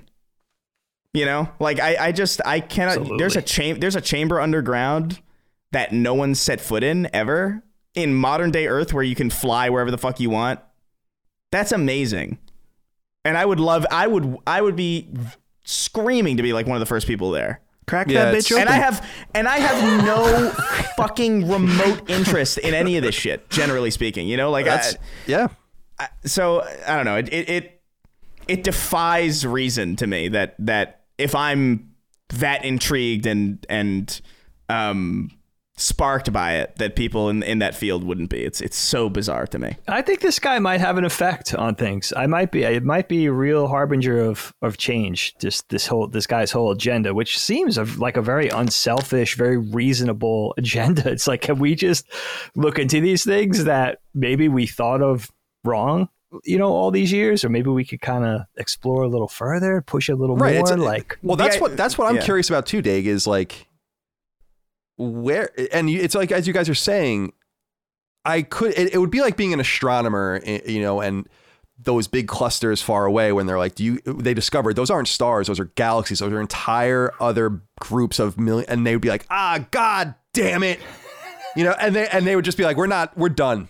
you know, and it's like, what are you saying? There's a whole nother there's just all these possibilities now. And you're right, Chris, specifically that chamber underneath that place, I think in Indonesia or whatever it is, Yeah, yeah. where where they had like site upon site upon site. I'm like, that that should be I would say that's urgent. oh, it's To- fascinating. like in some way, there might be evidence of a civilization we do not understand. And and I just don't we were talking about Atlantis and how unusual that is, but I'm starting to believe that there is something to this where, and I know it's kind of crazy, but to say, yeah, not not a If city, really- not a city of underwater like dolphin people, by the way. right, exactly, a city like you can imagine the city that got was on the coast that Right. simply got cataclysmically destroyed, and who, I mean, who knows? But above that, and I just because it's what you were saying about the the the stone masonry and all of that, where, and I think you were saying that Dustin, where it's like this requires incredible knowledge. And it's not to say it came from the stars or anything like that, but that these people figured this shit out and then it was lost. yeah. And that's fascinating stuff because I've always been fascinated. And again, archaeology and anthropology, eh, but like Cro Magnon and Neanderthal man, it was their combination together. We have a little bit of, of, of Neanderthal in us. Oh, and it's like it, they existed alongside each other, and Cro Magnon obviously overtook them. But there is this reality in which Cro or, or in which Neanderthals basically stayed exactly the same for two hundred thousand years. Like that's insanity. And where like nothing, they didn't discover anything, no new technology, just generation after generation after generation. And then this Cro Magnon species of humans with a greater capacity for thinking and intelligence comes along and some crazy shit happens. And you see the earliest signs of them with just cave paintings and all of this. But who's to say they didn't discover and didn't understand really incredible things and didn't have technologies? Like, how did they move those things with the wheel, dude? You know, how did they do it with pulleys and all of this crazy shit? How did they lift those things up with incredible ancient machines made no doubt of wood Yeah. and It's- rope? it's- I mean, it's incredible. Like, why would and and the sub how this stuff is long ancient, like gone forever. So the only it's how is it not peculiar to eh, to these people, these academics, to say they're all focused on the same stars, and they're all we all have, they all have this flood mythology. It's just too weird. It doesn't make any sense, dude. Like this came from somewhere, and and I agree, the embrace in that would be awesome. And I, I shout out to Netflix for giving Graham Hancock mm. legitimacy. Mm-hmm. I know a lot of people have a problem with that, but it was they did this, and I think they deserve a lot of credit for that. And shout out to him for sticking with it. I've known his name. I, I couldn't remember it earlier, but I've known him being bandied around for years because he's been looked at as a total su- pseudo per like, and I maybe it is just this character assassination. Look how wrong people were about COVID.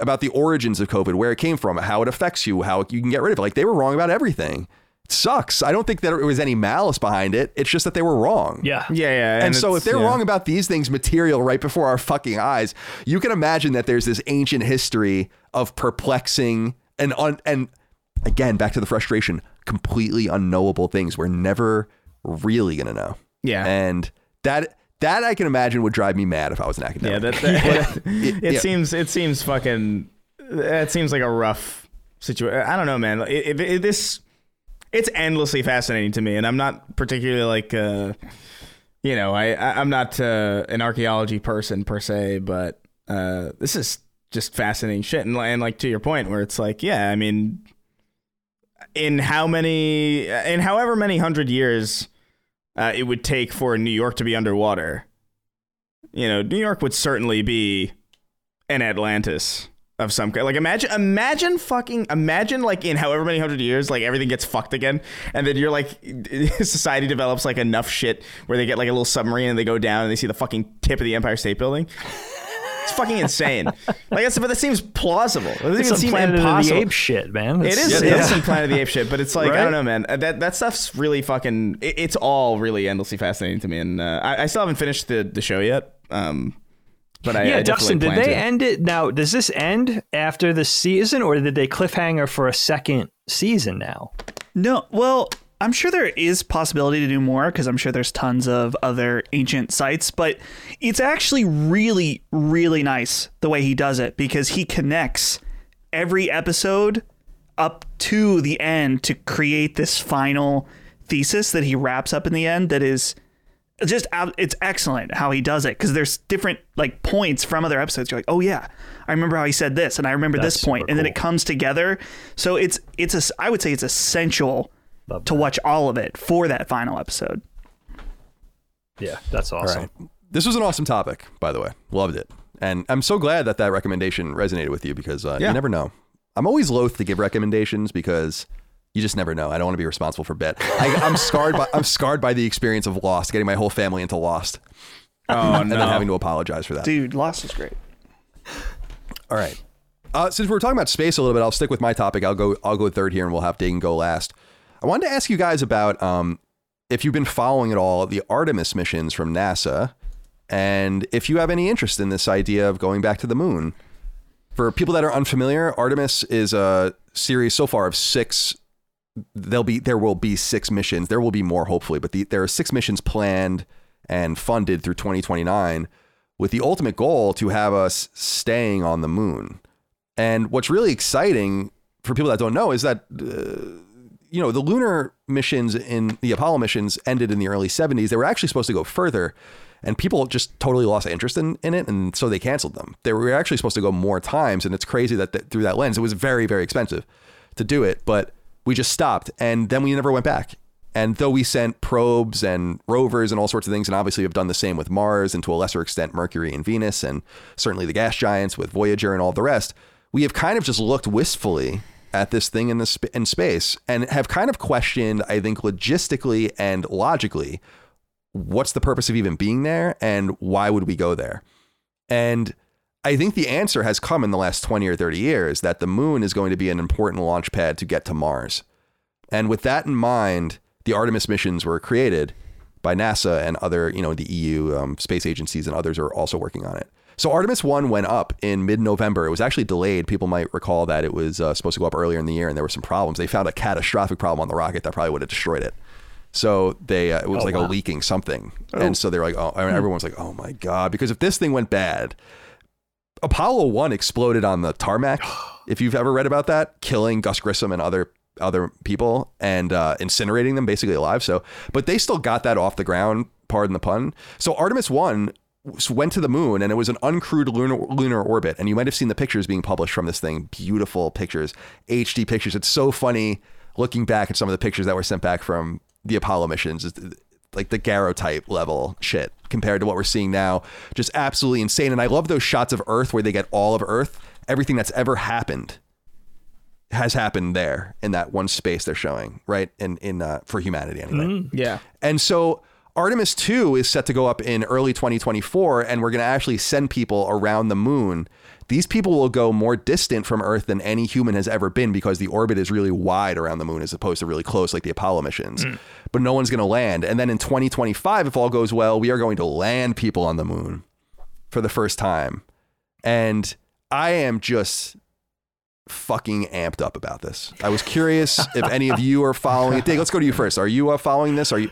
And I'm curious if you think there's any utility to this because I think a lot of people look at it. It's very expensive. It can go very wrong. People are probably going to die at some point. They already have. We haven't lost anyone in space, but we've lost people on the way to space. Yeah. And so, do we have the stomach for that and and all of the rest? Buzz Aldrin always talks about the suicide missions to Mars and how he feels like that will be necessary to ultimately get to Mars. Oh shit. And and um, so I'm curious what you think about going to space, what you think about this Artemis mission, and if it's something that excites or interests you. Yeah, I have to say, you forced my hand, dude. I really wasn't paying much attention to this. And then once I found out your topic, you know, went on a little bit of a dive and, and, and did my research. And it is fascinating. I mean, really, I have to say, the most fascinating aspect of it is just a reminder of why we waited over five decades to go back to the moon. It really, it's kind of vexing in a way. I understand the financial considerations. I understand the whole, you know, layman's argument about like there's so much to do here. Why are we going to put all our money into? There's so many people to bomb here. Why can't we do that? but it is like th- this is my entire lifetime. I mean the the Apollo missions was what 69. So you know four or five years before I was born. So we've spent our entire lifetimes, you know, waiting to you know go back into space and c- kind of continue our research, continue that adventure, continue that exploration. And I love that the whole unapologetic bent is to get to Mars. Like all of this is with the ultimate goal of achieving, you know, humans getting to Mars. And that this is these are just step these are stepping stones along the way. It's fascinating shit. I, I think I like your point. I mean, the the financial considerations are an easy argument, right? But I do like your point about what else are we willing to sacrifice? You know, it almost does feel frightening in a science fiction like capacity. It's like, you know, now we're talking about not just the almighty dollar, but lives. And not just not just expending human life in insofar as death or risking it all or, you know, some sort of stuntman capacity, but also people dedicating their whole lives like like the Graham Hancock stuff like people dedicating their whole lives to this one agenda. It's fascinating. It's fascinating shit. It makes me feel little. It makes what I do for a living feel small. And I, I think it. ultimately it's just exciting. It's just super exciting. You know I, I'm I'm Yeah. all I'm I'm completely on board for this. Seems like they have a really great plan. I like you know, there's a lot of personalities involved. Of course, it's NASA and all those brilliant uh, guys and gals, but you know, SpaceX is involved, right? They they won the bid for the lunar lander and stuff. So there's a lot of interesting stuff at play in this story. It's a bit, it's a big deal. I think, unfortunately, one of the major drivers, I mean, it's fortunate and unfortunate, but one of the major drivers is that we had no competition. The Soviets were clearly not going to get to the moon. I mean, they tried, they did a bunch of different things. They were much more focused on Venus and later Mars and doing their weird, their weird probes to these places. And so I think we just lost our drive. Like we won. They, because in, in the history of space, and that's what's so interesting about the Apple TV show um, for all mankind is that in the history of space, the Soviets beat us every single time to every landmark until we got someone on the moon. And that was just a definitive coup de grace, right? Just totally over. And they could never match that. And it was a great win. But I think that we lost our drive for that. And then we started focusing on space stations. So at first it was Skylab and then later the International Space Station. And of course, the reusable space shuttle was a really important part of that until two of them fucking exploded. And then, um, and that shut everything down and put everything far behind. I think if you ask the Apollo astronauts, in the 70s, when do you think we'll be at Mars? I think a lot of them would have said like probably in the mid to late 80s. Wow. And and it just never happened. I think that there was just this idea we would just keep going and going and going and going and it never it never happened. And I find it frustrating. I find that we've wasted all this time. And so what I was saying, and I'll get back to the point, was I think the Chinese are the major driver now. There you go. Because I think people are gonna have a fucking meltdown when they see a Chinese astronaut on the moon, which is going to happen. so um How I think close that, are I think they? they'll do it this decade, I think. Okay. So it's a it, like there, there is a new race and and I think there's going to be a logistical fight over the moon or potentially because there's going to be better places to land. There's going to be better places with especially water ice. I mean, the people that get to the poles first, this was anticipated in the 50s. Actually, one of the old Colin's Last Stand videos I did was about this secret NASA thing that was going to make a, a military base on the moon, and they were building it. They were going to build it in the 60s and they had all this crazy shit. People got to go read about it. They had these anti personnel mines. They pictured that there were going to be Soviet soldier astronauts like fighting, and there were these mines that would just go in the air and in the low orbit and then just explode and just puncture their suits. No way. Um, and all this crazy shit. You got to go read about it. It's so good. That sounds but insane. All this stuff, all this stuff never materialized. And this whole like NASA and the and the Defense Department really did see this fight happening there. And then maybe it's just got punted out a little bit. So I think that unfortunately that is the geopolitical driver of us doing this. Um, Chris, let's go to you. Are, are, you interested in this? Have you been following the Artemis project? Are you into space travel and the idea of going to the moon? Uh, I am. I, I think part of me is kind of of the mindset of like there's there's there is a lot to figure out in here uh, before we do that again. But at the same time that is going to be a I don't know I, I, I hadn't considered the race aspect of it. The idea of like oh yeah like what happens when if another entity gets hold of the moon and then they basically have this giant rotating satellite with a bird's eye view of fucking everything that's like really it's pretty ominous on, on the like flip Dr. side Wily. on the flip side it would be pretty ominous uh, from everybody else's perspective for us to, to have it as well but yeah i, I don't know I, I i'm i didn't even know this was happening like i didn't see it trending i didn't see news articles about it No, it was. It wasn't. It really Um, wasn't. Yeah, so I mean, some of these pictures are crazy. Um, but yeah, I mean, it, this would be dope if it was. I, I'm, I've always been a sci-fi person, like into space. Um, so if we could land there again, that would be that'd be amazing. What I'm most curious though about is is Mars. I because obviously because the moon is.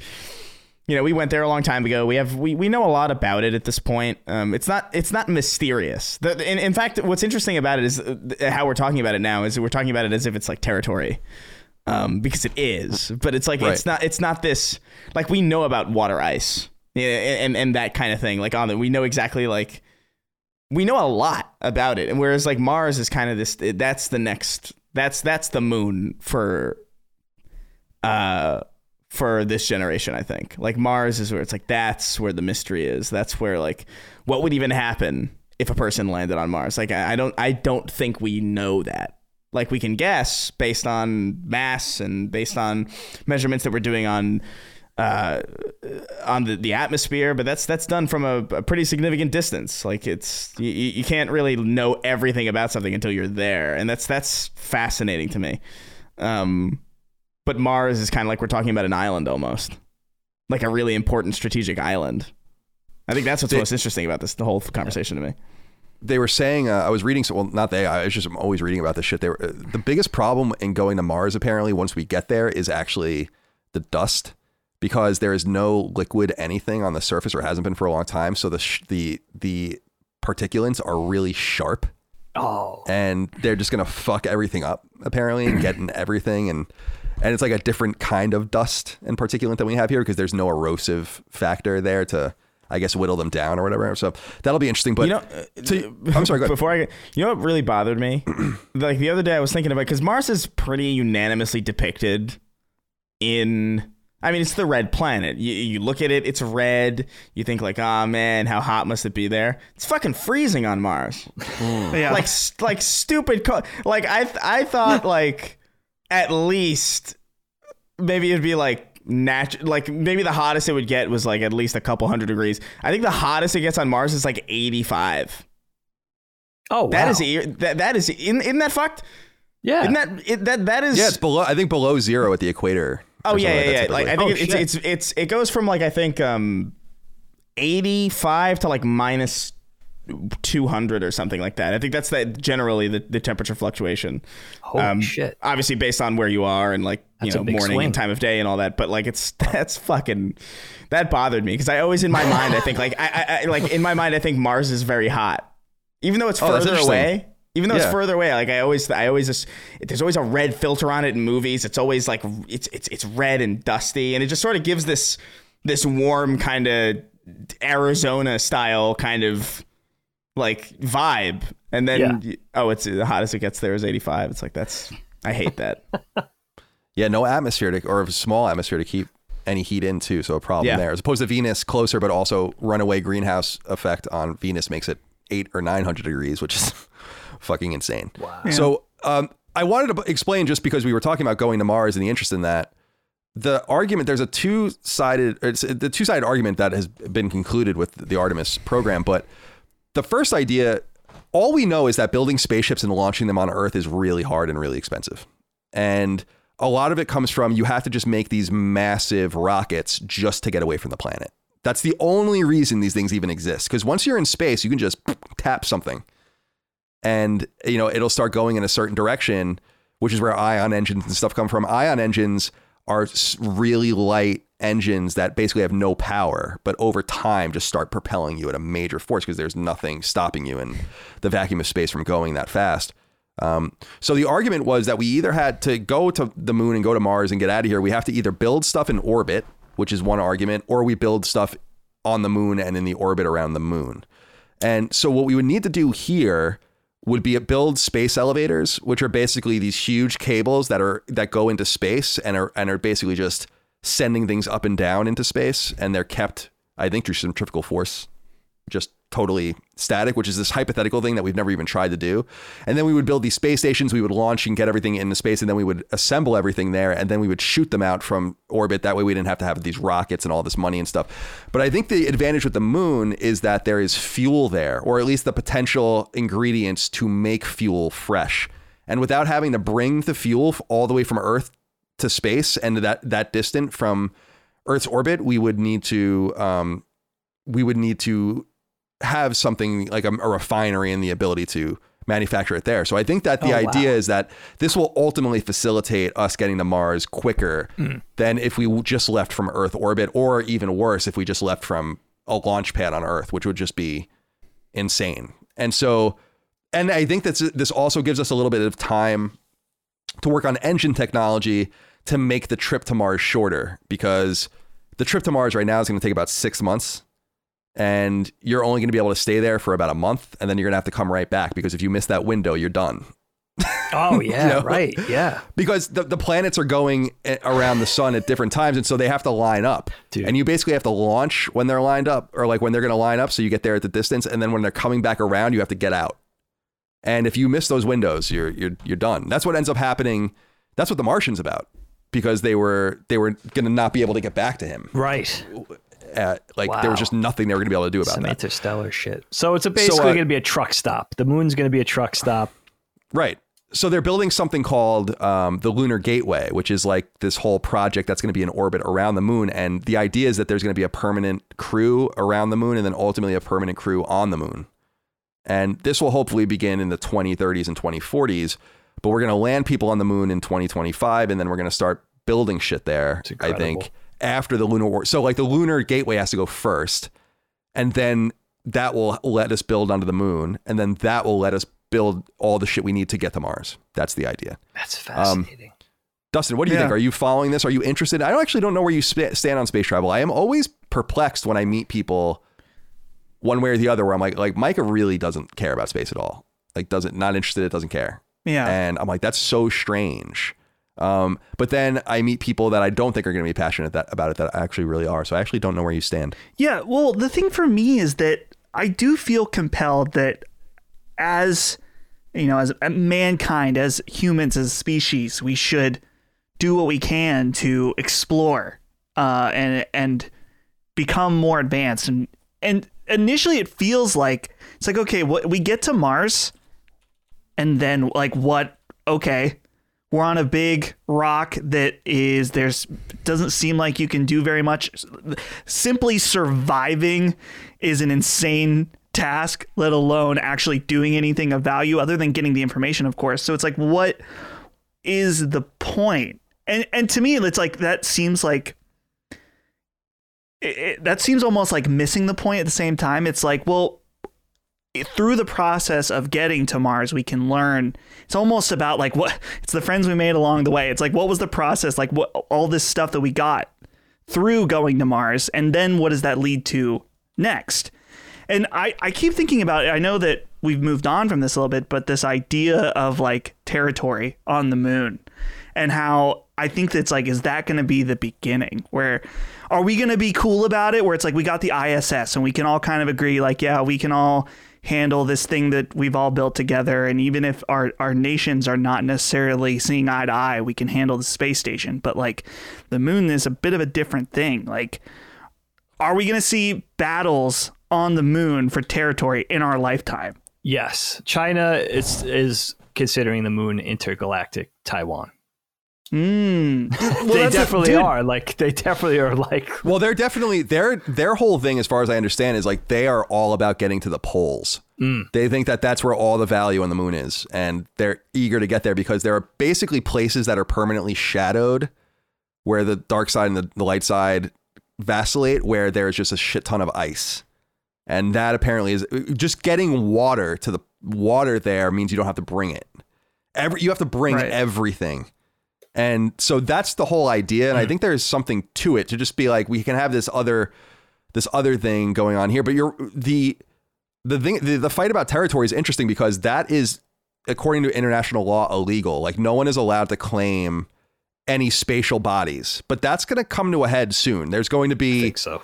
th- first of all, I think it would be absurd for the United States to go, and the EU is going with us to to do all of this work and then be like, no, everyone can be here. It's like, well, no, I mean, we're not going to claim the moon, but like this space is going to be ours. We came here, Right. you know, like we did it. So there has to be some level of that. Sure. But uh, who, who knows? How do you? But how, how would you sorry, draw? how would you divide territory on a on a planet with With no like on, landmarks. on a yeah? There's Yeah. no. It's all the same. Like I know, I understand. I, just- I know what you mean. yeah. It's like where there's like obviously the, the light side and the dark side. yeah, it'll be like a crater or something that'll be claimed, you know, something like that. yeah, Right? Like they'll be like, I- we want this crater. Because I'm thinking a lot of the reasons why we have even like claims of, or, or borders in general is largely because of the ocean, and there's that Yeah, doesn't apply. That doesn't really apply to uh, Good point. the moon. You just have to draw like. I, I imagine it's going to be a very boring map. I'll put it that way. It'll yeah, it'll look like the middle of the country with all straight lines, and Yeah, it's just it'll boxes. be about it, it'll be what about what you can probably defend and what is valuable. I would love an idealistic future where we all got together and we were like, well, this is where what we're gonna do, and this is how it's gonna be, and maybe that's gonna be the case. But I don't. yeah. I, first of all, I don't. I also it's a little maybe I don't know how other people feel about this, but I don't really hate the idea of the United States being like, no, this is an American part of the moon, and I don't think that that's anything to be worried about personally. It's like, well, you it's just like sticking a flag into a piece of land for time immemorial, and there's no one even here. It's not like there's any pro like Columbian exchange going on where there's Yeah, like yeah. fucking complete disaster and mayhem. It's it's it would just be the whatever's there, the water, the hydrogen, whatever you're looking for there. But I wanted to point this out too because we're talking about money, and I always try to remind people of this. And everyone knows I'm very dovish. I'm very anti-war and all of this. The United States military budget is going to be 850 billion dollars in the United States, which is more than everyone else spends in the entire world.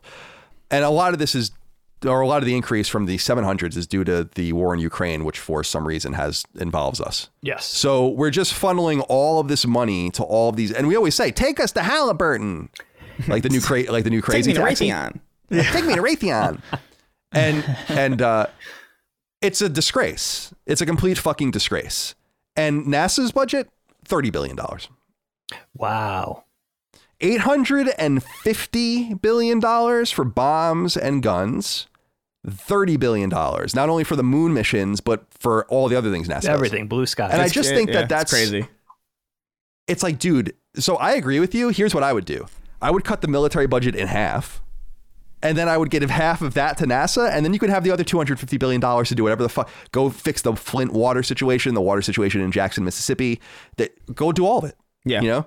It's just that all of the money is tied up in all of these interests, and no one asks because everyone's like, oh, that's expensive. And then it's like, oh, how that. much money? How much money are we going to send to Ukraine this month? Mm.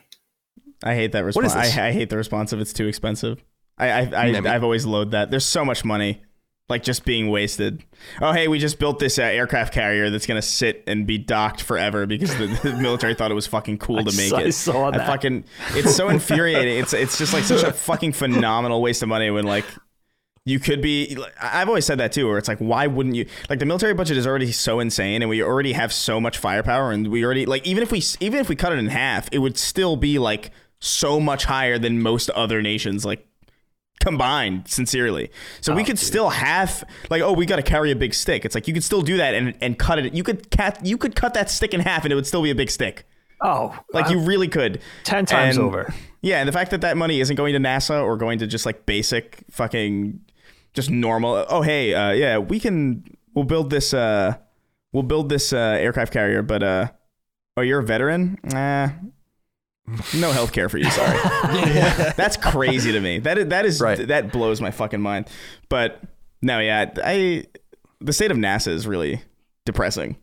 If there were brown people on the moon to bomb, NASA would get all the money. Oh yeah, yeah, no, you're, you're right. You're right. That's so, Dude, you could so drone sad. strike from the moon. My got- God, somebody- we would bomb all over the moon. Are you kidding somebody, me? If, somebody needs if to. If we found out the aliens were Mexican or something, or not Mexican, Arab or something like that, we would be uh, all all over them. You know what they but they're need? They need. You know what they need? They need to make sure that the next guy who goes to the moon has to has to be in on something. Where like he has to land on the moon, and he has to radio. He has to go, guys. Oil. I found oil. We'd be there in three days. Can you We- imagine? If, if there was oil on the moon, we'd be there to today, probably by by sundown. We'd be, we'd be We on find moon. out we had we found out we actually have this teleportation uh, technology. We just get Yeah, there yeah. instantly. It's like the Philadelphia experiment. Dick Cheney appears in a crater. It's like what? Oh my god, the horrors. Yeah, it's like we have all of these things that we can be doing. We have impoverished southern neighbors, not even Mexico, but like the the the countries below that that are just funneling people here that are desperate economic migrants and all of this. And we have all these water issues in the United States and food instability and just a healthcare crisis. There's million, tens of millions of uh, un- uninsured people. All pe- people can't take time off when they have children. Yeah. Oh, it's- and it's- we're just it's- and we just it's like what the fuck, dude? It- it's a lot of um, kind of like sweeping things under the rug, literally forever, because like a lot of problems are just like too difficult or, or require too much brain power to deal with. It's kind of like how um, there's a great episode of South Park that kind of like satirized this a little bit. Would, would uh, when South Park gets invaded by the homeless people and then they just bus them all to California. Which is like, which is like literally not even an inaccurate. Yeah, depiction that's not fiction like, anymore. That's not that's not, that's not fiction at all. it's literally what people just like. Hey, you either you either go to California or you go like I, I can't remember what it was like Guatemala or something. And it's like I guess I'll go to California. Uh, but it's like it's it's always just like get this out of here. If it's out of sight, out of mind kind of situation. It's like no. If we just dealt with it, we'd be Yeah. fine. Yeah, and just the inability. But nobody wants to, to deal with it because yeah, nobody wants to deal with it. Nobody wants Uh, to deal. You guys got me talking mili- thinking militarily too. I I maintain like just come just with the U.S. military alone, right? I maintain that we have so much more than the average American even knows about technologically, right? So just come clean on what we have to kind of encourage the American people to say, you know what, let's let's put a little more money into you know exploring space, and it could be a deterrent to America's enemies, right? To say like, look, maybe we should back off. Maybe we could, you know, come together and compromise and have a Yeah. little bit of, you know, in the spirit of world peace, right? But yeah, it's it's especially when you compare the space budget to the military budget, and Colin just put the figures out. or there, any right? budget to the military budget. It's just it's just a, a totally ridiculous amount of money to spend. We are the most militarized society in the history of humankind. Sure. We can win. We would win any conventional war if we really had to. If we had to do what was necessary to win those wars.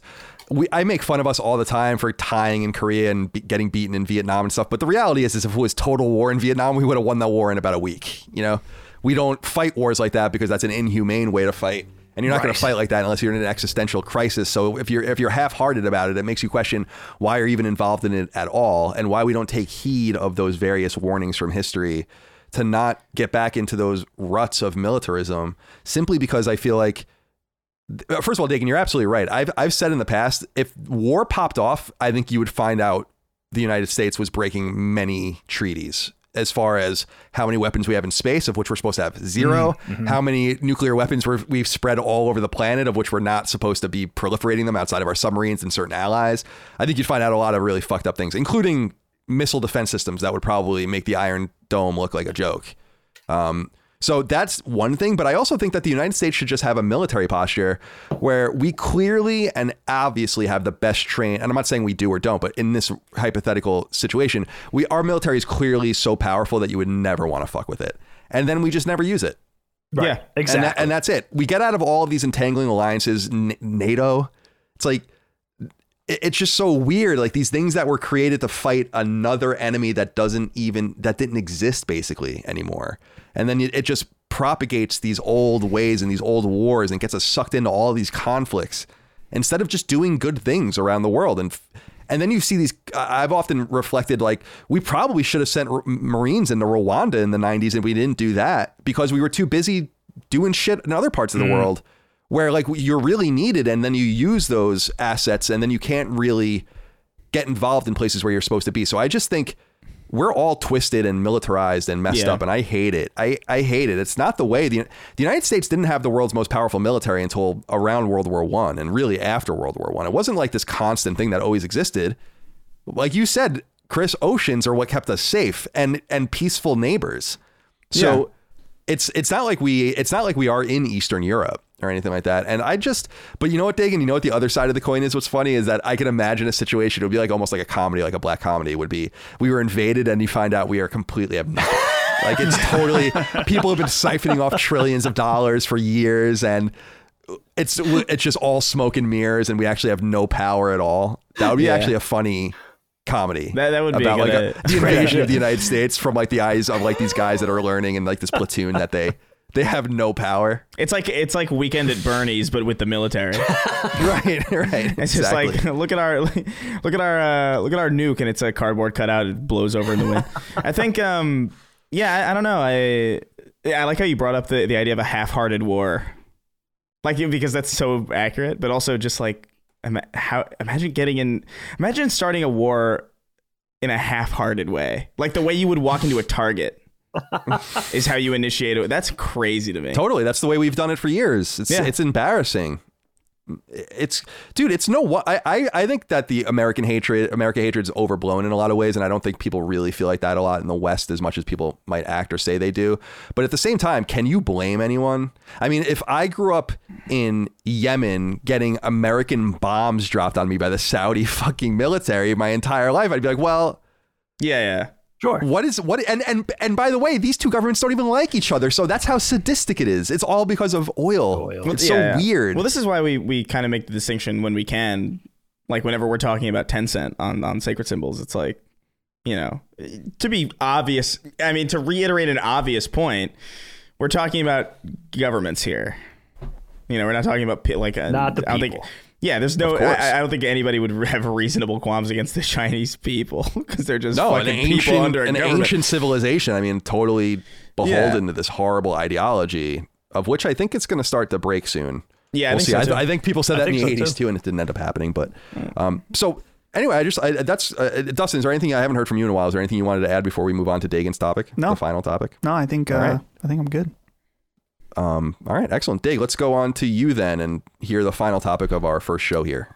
All right. So now I don't have a solution to this, but in a cathartic way, I want to share this with you guys. There's two things that have been haunting me lately. One is the earthquake bed, which I just found out about, and we'll save it for a future topic. Apparently, it's not a new thing. Wait, Uh, what are you saying? What are you talking? did- have you heard of the earthquake bed? No. Okay, I'm going to save this for a future topic. You guys could All right, I'm look not it gonna- up. It's it's basically my worst nightmare come to pass, and apparently apparently it's about 12 years old. It's not it's new to me, but I'll save it for the future topic. The other thing that's oh, been okay. haunting me. The This- other I'm thing that's watching a really been now. haunting. the other thing that's been haunting me, he, he, Colin, Colin goes, let's come up with some topics, and Dagan's like, a list of things that haunt me. List of things that haunt me, especially in 2022. So, so this is something that I've I've been thinking about for a long time, and I actually get curious as to why I never hear anybody else talking about this. It's and again, I don't have a I don't really don't have a solution to this, but it's really a maddening aspect of life to me, and that's the fact of how can we ever really discover our true talents, right? Like in other words, everybody has I, I maintain that everybody has hidden talents. There are so many things, right? So many activities, so many different things you could partake in sports, music, different artistic talents, whatever activities that one can pursue. There's no way any one human being could possibly try out a quarter of these things. So, how do we? I think it's a great tragedy that so many of us are going to go to our graves not knowing, probably, the thing or the things that we could have been really great at because how do we how do we test that? You know what i mean? What are those things that we're really a virtuoso at or have a have an ability or a chance to be a, a virtuoso at that will just go unheralded right? That will go Well, unknown. Let So- me ask you this. yeah Let me ask you this, though. please. Because you have you ever had a brush with something in your life where you you thought that that could have been not skateboarding because you've always been good at that, but you were always a good artist from the very beginning and cultivated by our grandfather and all that. And, yeah and so you always knew you were good at that. But did you ever have a brush with anything that made you wonder this? That's a really interesting point because art was kind of brought to me by our grandfather, right? And it happened to be something that I was pretty good at inherently. So I almost got lucky. But he could have introduced me to anything, and who knew? You know, maybe he introduces me to crocheting and I suck at it, right? Even with skateboarding, it's a weird example because that was the first time I found something that I really loved to do and I wanted to pursue it. But that was less, probably less talent and more just putting in the work of something like that clicked with me that I really wanted to get better at. So I put in the blood, sweat, and tears, you know? But how many things, like, I never tried building sculptures out of food. I never tried knitting. I never tried shuffleboard. Like, how many things, right? I never really Mhm. tried tennis. I never tried playing the trumpet, right? So, and I, I'll, I'll let me let me rewind. Play the skin flute. Let me rewind because you guys are you guys are all much younger than me. So, yeah. and again, I don't want to play up the old man angle too much, but it, again, it's going to come up a lot. 2022, I've been midlife crisising all over the place. Okay. Oh, yeah. And Colin knows this because we talk about it a lot on Knockback. It just happens to be like, you know, I'm, I'm reaching my 50s soon. Like, it's just, it's just the way it's going. That's know? insanity. That's fucking nuts. It's by the way. crazy. It's so it's so believe that. crazy. I thought I would have re- really kind of like fizzled out in a in a in a ball of fire by now in the blaze of glory, but I haven't. Still here. So, and a lot of it has to do with my career because you know I work in entertainment, I work in animation. 2023 will be 25 years, and I love it. You know, I love to draw, I love animation, I love animating, but the business side of it is harrowing. I mean, it's a it's a tough business getting laid off, working short contracts, constantly looking for work, relying on word of mouth. Like it's a grind. You know, the career aspect could be a real grind. Very rewarding when you're doing it, but it never seems like you make your bones. It seems like it's just a never ending cycle of like chasing down leads and chasing down work. And it's, Yeah. you know, I've been doing this since my early 20s. So a lot of it has to do with, well, what else would I be good at? You know, what else could I have done? And not in a regretful way, but more of like, oh, I wonder what else I could have, I would have been good at or I would have clicked with. A lot of times I think I would have been a good doctor. Oh, my wife laughs at me because I hate blood, but I'm just thinking from a bedside manner capacity, which is not the way to think about it. They would it. call you in when something bad happened, and they'd be like, "You got to just explain to this guy that he's going to die." That's Yeah. the, that's your fo- that's your right. That doctor. would be because I don't have the Yeah. intelligence for the other aspects of it. Let's be honest.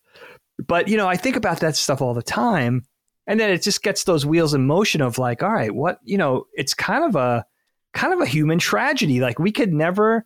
A lot of us are just going to go to our deathbeds not knowing what we would have been great at, and it's kind of a silly argument too because just being good at something doesn't mean you're going to enjoy it or it's going to be gratifying or fulfilling in some way.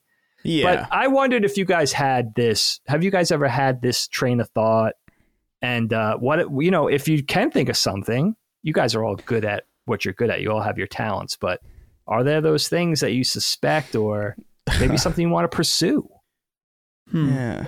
I feel like for me, I there I don't there are people that are naturally gifted or good at things, and I've always felt very jealous of that because and to your point, Dagan, maybe I've never found it, but I've never felt naturally good at anything in my entire life. which is fine because I found things that I enjoy and then I decide to pursue them. And it, and it, you know, at that point you can put in the time to do it. Whether it, like for me, I figured out I liked editing by messing around with video game clips with Windows Movie Maker at a very young age. And that kind of set me Yeah. on a certain direction. Literally And same. I started podcasting with some I, with the joke that I made earlier. Some friends I had heard podcasts and thought, "Oh, we can do this," and we did. And and it you know it wasn't great. It wasn't horrible either, but it, it set me on a path of that with the ten thousand hours, whatever, where you learn to do something and get good at it. And so Yep. For me, I don't I don't know. Maybe I, it, it's like a, a blessing and a curse in that I don't feel naturally good at anything, but I feel good about the things that I am good at because I put the time in. I guess there there are some like less serious things where in high school I I had a teacher told tell me that I had a particular gift for pottery for like throwing pottery on a wheel. That's hard He's to like, do. "You- he's like, you are naturally good at this. I was like, oh, cool. I like doing it. I, I wasn't in love with it. So I did it for that time. And I've always thought about, it. I'm like, could I be this great pottery artist? But, but you're right, Dagan, in that I don't, I, like, I enjoyed that, but not nearly as much as I enjoy talking about video games and mm-hmm. playing video games and, and making that my life. So I don't know. Maybe there is some weird, like maybe I could be the world's best yo-yoer or something. I've never, I guess not. I've tried yo-yoing. I'm not not good at it, but it is interesting to think about like that that hidden thing, that one thing that you've never tried. Maybe you are the best in the world and you just don't, or maybe you don't even enjoy it and you don't know. So it's hard to say. It is. Yeah, it is. Hmm. Chris, what do you think? Yeah, I mean it's it's an interesting thing to think about. I feel like I've I feel like I've had a lot of run-ins with things like that. Like I was really good at baseball when I was a kid. My dad like kind of like my I I would say my parents, but I'm pretty sure it was mostly my dad wanted me to do it because it's just what it's just it's just a thing for Hispanic dads. Like they they think their kid's gonna be A-Rod or something. uh, and so and so they, they they they they threw me into baseball, and I was really good at it, but I hated it. Like I I wouldn't really try them. I was just really good at. I I just understood how to hit. I understood how to catch. I, I didn't have a good arm, so I couldn't really like throw it very far. But I was good at. I was good at. I was good at hitting. I was good at um, catching the ball. I was fast, That's so I was really good at it. It is. It's. I mean, it- sport. I mean, I, I, uh, yeah, probably. I, I I was playing like a little league, you know. So who knows? But hitting was that like- tiny ball with that skinny stick, I mean, that's the hardest. I argue I that's the hardest thing you could do in sports. Yeah, I, I had a, I was like really, really good, and and, and people wanted, uh, my dad wanted me to do it, and probably wisely. I, I think it's probably like probably a good idea, but like I just didn't like it. Like I, I was miserable. I just like it's just like, uh, who are these people? I hated working in a team with like people that I didn't know or really get along with. It was just like it's like who are these people? Like we're, we we are only friends because we are around each other, and that's it. You know, like that. That was like how I felt about my baseball team. It was like I, w- I would not, under any circumstances, want to play a video game with these people or like hang out with these people. Like there's, and and that that irritated me because I had to spend so much of my time doing the thing that I was good at with people that I didn't like. Oh, so it was just like it was point. this it was this double combination of just like ah, I don't want to do this. um, but I don't know. I, I I feel like what's what's good about now, right? Um, what's good about the the era that we live in now is is that if there is something, if there is some niche thing that exists out there, you could find it and you could try it. It, it's not out of reach in the same way that it used to be. Hmm. And so I think it's a lot easier for people to find what it is. Like, I found editing really, really early and I loved it immediately. Like, I, I think it was like nine or like eight when I started editing on like Windows Movie Maker. I would like take gifs from Google and like try and sequence them to a song. And I, I learned like overlays and how to how to oh, like do two takes of something and audibly like kind of put it over one another so it That's sounded awesome. naturally like we were like and I, I had a lot of fun with that when I was like eight or nine or, or ten. Um and so that was like something that I, I came to kind of um kind of unnaturally because my parents were not movie people. Like my dad liked watching movies but he had no interest in filmmaking. He didn't know like he, he wasn't he, he didn't know like directors by name or anything. He just know like i like platoon. I like this movie. I like that movie. Um but i mean you said something earlier that kind of like um that caught my attention Dagan, where you, where you mentioned like you know you like really love art and and animating, uh, but the business side is harrowing. And awful. and that's that's that is honestly I think the the saddest part of that is that I feel like that's how a lot of people feel about exploring new things in the first place. Mm. Because like I, I feel that way about most things like even even YouTube like it, it used to be a lot more fun than it is now because there's there's a huge infrastructure there's a huge business around it. It just doesn't feel creative in the same way even though you're doing the exact same thing like the, the motivations change the reasons change um, you know the ecosystem around it change the world changes. Sure. and but the business remains so staunchly rigid and so painfully boring that like I think I, I think a lot about like because I'm I'm pretty good at music I think. Like I I I, I know how to play a, a decent array of instruments. I, I I can competently write songs and I can competently sing. But then That's part of me is like but then part of me is like do I really want to like start that business? Do I like do, do I really want to get involved in like the paperwork of that? Like that that's genuinely where my mind goes. Like I'm already doing paperwork for this thing that I that I love and have loved for a long time and I hate doing that. So like good lord. Like getting involved in like just the bureaucracy of, of that and then like trying something else and like if I if if I am successful at it like Jesus Christ. Like that's a whole nother problem. Well, Chris, I feel like And the problem, and because I have the same problem, is that we can't just fucking enjoy things. It's like no, we we can't just you can't just write your own music and enjoy it. I can't you can't just get into something and just be like, oh, this is a fun little hobby. It's like no, I must be the best at it, or I must make money from it. I don't know if Yeah, you mu- you have to yeah. make money from it because your time is so limited. right. and and like like if I just had if I could have a cushy existence, just like doing exactly what I loved to do. I feel I honestly uh, maybe this is a little controversial. I, I really do feel like the the the impetus to kind of like get out there and work is is is obviously it's it's it's important to develop a good work ethic, but I do feel like a lot of people who are meant to contribute something else are unable to reach that potential because they're like you know they're like working for fucking ever they're working like eight jobs or whatever the fuck like is the Sure. crazy fucking and it's like like how many people would have been like amazing groundbreaking artists but they didn't have the time or they Yeah. just weren't or they just weren't in a in a place that was um, lucky enough or privileged enough to get the access to that equipment. I mean, not to say that people don't you know make it there anyway. Like for sure, there's obviously a ton of stories of people who came from nothing and like did amazing shit and did amazing art and did amazing work. But I think a lot about like the people who like um, even just the the the general like uh, the business structure of IP and how that works. Like, sure, you know, you have Marvel that exists, right? And, and Marvel has to like get get this per, and they have to if they want to have a Spider-Man story, they have to commission somebody to do a Spider-Man story for them. But like, um, uh, think about.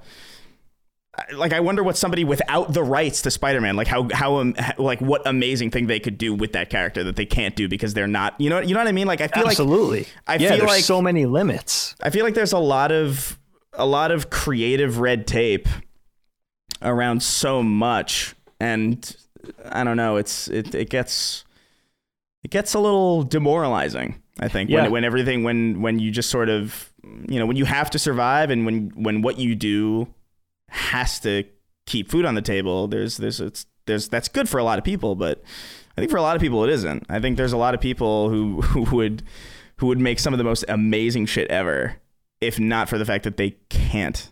Right. There are only so many hours in the day. Right. Only so many hours in the day, you know. I would love to, you know, I, I would love to write more music, but I just I don't have the time. Like I simply because because create, and I think Dagan, you could probably relate to this too Yeah. with with art or or anything that you do is like uh that you don't you can't schedule creativity you can't do that shit on like a nine to five you can't like oh wake up at 7 a.m i'm gonna start being creative and uh, it just happens sometimes sometimes it'll happen at 7 at night and then you just gotta run that train until it's empty and then it's and then it's like 7 a.m. the next day, and you're like, well, fuck, my my schedule, my week's ruined. But I got something amazing out of that. That if I had waited, I would have lost the steam, I would have lost that fire, I would have lost the the inspiration to do it, and I would have second guessed it, or like I would have had too much time to think too much about it. That's that Oh, happens a lot. Yeah. Where where you know you you think of something and you're like oh but i should go to sleep now because that's the healthy thing to do. And then you wake up and then you look at what you did and you think like mm, that wasn't great. And toss it aside wait for the next thing. When in reality if you had just hammered that thing out and actually started working on it that okay thing probably could have been pretty damn good.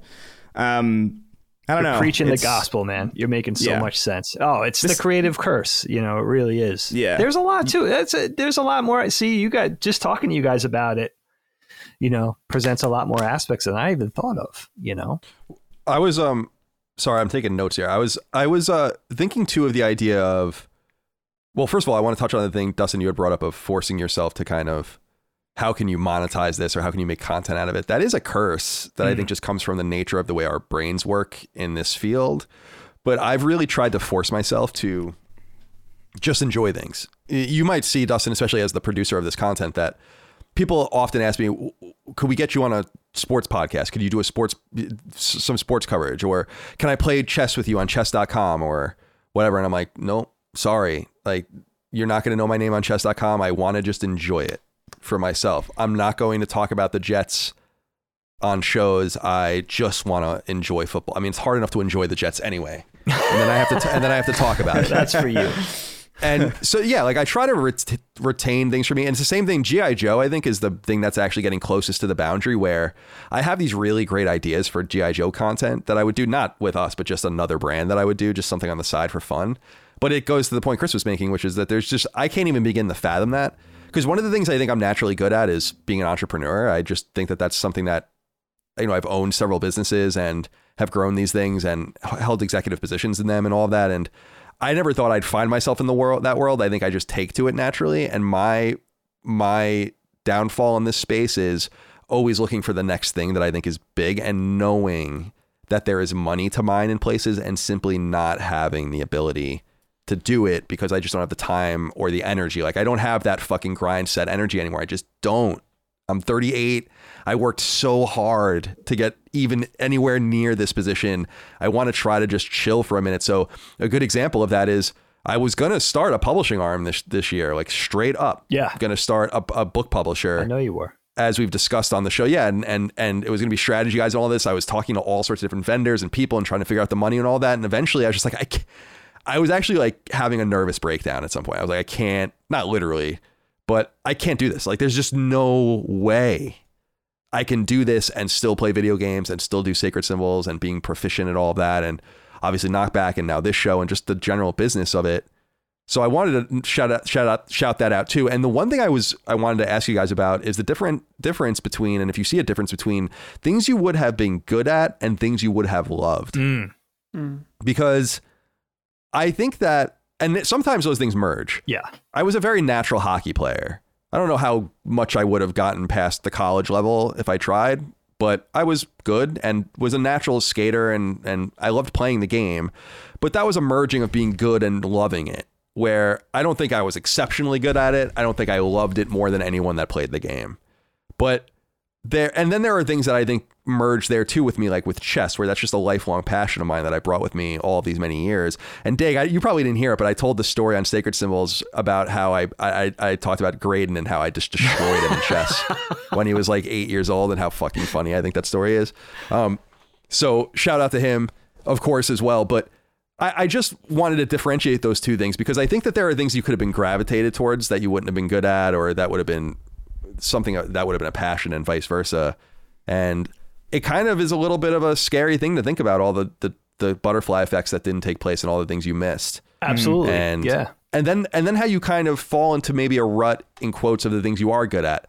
Crisis Core, as of the time we're recording this, just came to PS4, and I wrote the strategy guide for that game in 2008 at IGN. So last night I went and looked it up, and I was reading it a little bit, and I was like, "This sounds like I just wrote this." This literally just sounds exactly like even my use of the double dash, which I love, and all of the rest, like my the telltale things. It's all in there. And at some point, some point, you wonder if you're just getting caught into these cycles. I am well past the 10,000 hour mastery mark in just two things: writing and podcasting, no mm-hmm, doubt. Mm-hmm. But those are not really. Those are one is pretty important if you use it. If you wield it, the pen is mightier, of course. But one is totally trivial. Oh, so it's not even like so. I'm a good I'm a good welder or something. You know. That's a thing um, too. That's not trivial. No, no, I'm saying no, no. I'm- What I'm saying is, is that it's uh, like I'm not.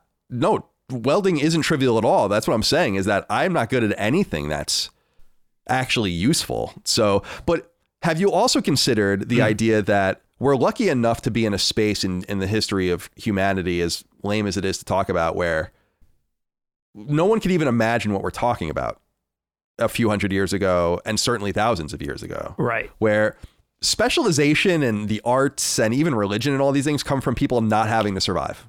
Yeah. That's it. So we're kind of in a lucky space where it's like, well, I'm a gaming podcaster, but I would have loved to have been a fine artist. It's like, shut up. yeah, yeah. well, you make this into an art. I mean, you present a lot of interesting points, Kyle, because, like you said, there's varying levels of quote unquote good. And then also, yeah, how does good, being good at something, stack up to that enjoyment, the fulfillment, the passion, the love of a thing? I do, I would argue that being adept at something, being especially adept at something, does play into the enjoyment because it's encouraging when you're good at something. I can think about skateboarding. I found in eighth grade after spending an adolescence struggling with every sport and not making things and then playing football third string and being shitty at baseball and all the other things I enjoyed. Part of skateboarding, part of the allure early on was like I got recognized for being good in in my school or whatever. You know, there were Mhm. plenty of older kids that were better than me, but it was the first thing I discovered, I guess, besides drawing, where it was like, oh, I think I might have a little bit of a knack for this. And then again, I had to work at it, but I wanted to because that initial encouragement, you know. For I'll, I'll also say this: you guys gave me a great idea because a lot of this for me comes out of sheer frustration with my career because I end up getting laid off, or my contract ends, or the season doesn't get picked up, or the show gets canceled, whatever it is, over the last you know two and a half decades and i i get to that point of frustration where it's like you know is it too late? And i've been dealing with this is it too late argument since my early 20s it's like is it too late to change course find a new path or whatever? And you know that's what puts me on the road of thinking about what else would it be? What you know what else could you do? What else would you be passionate about doing? Or what what other things have been so far untapped that you could kind of Yeah. you know, unearth or whatever.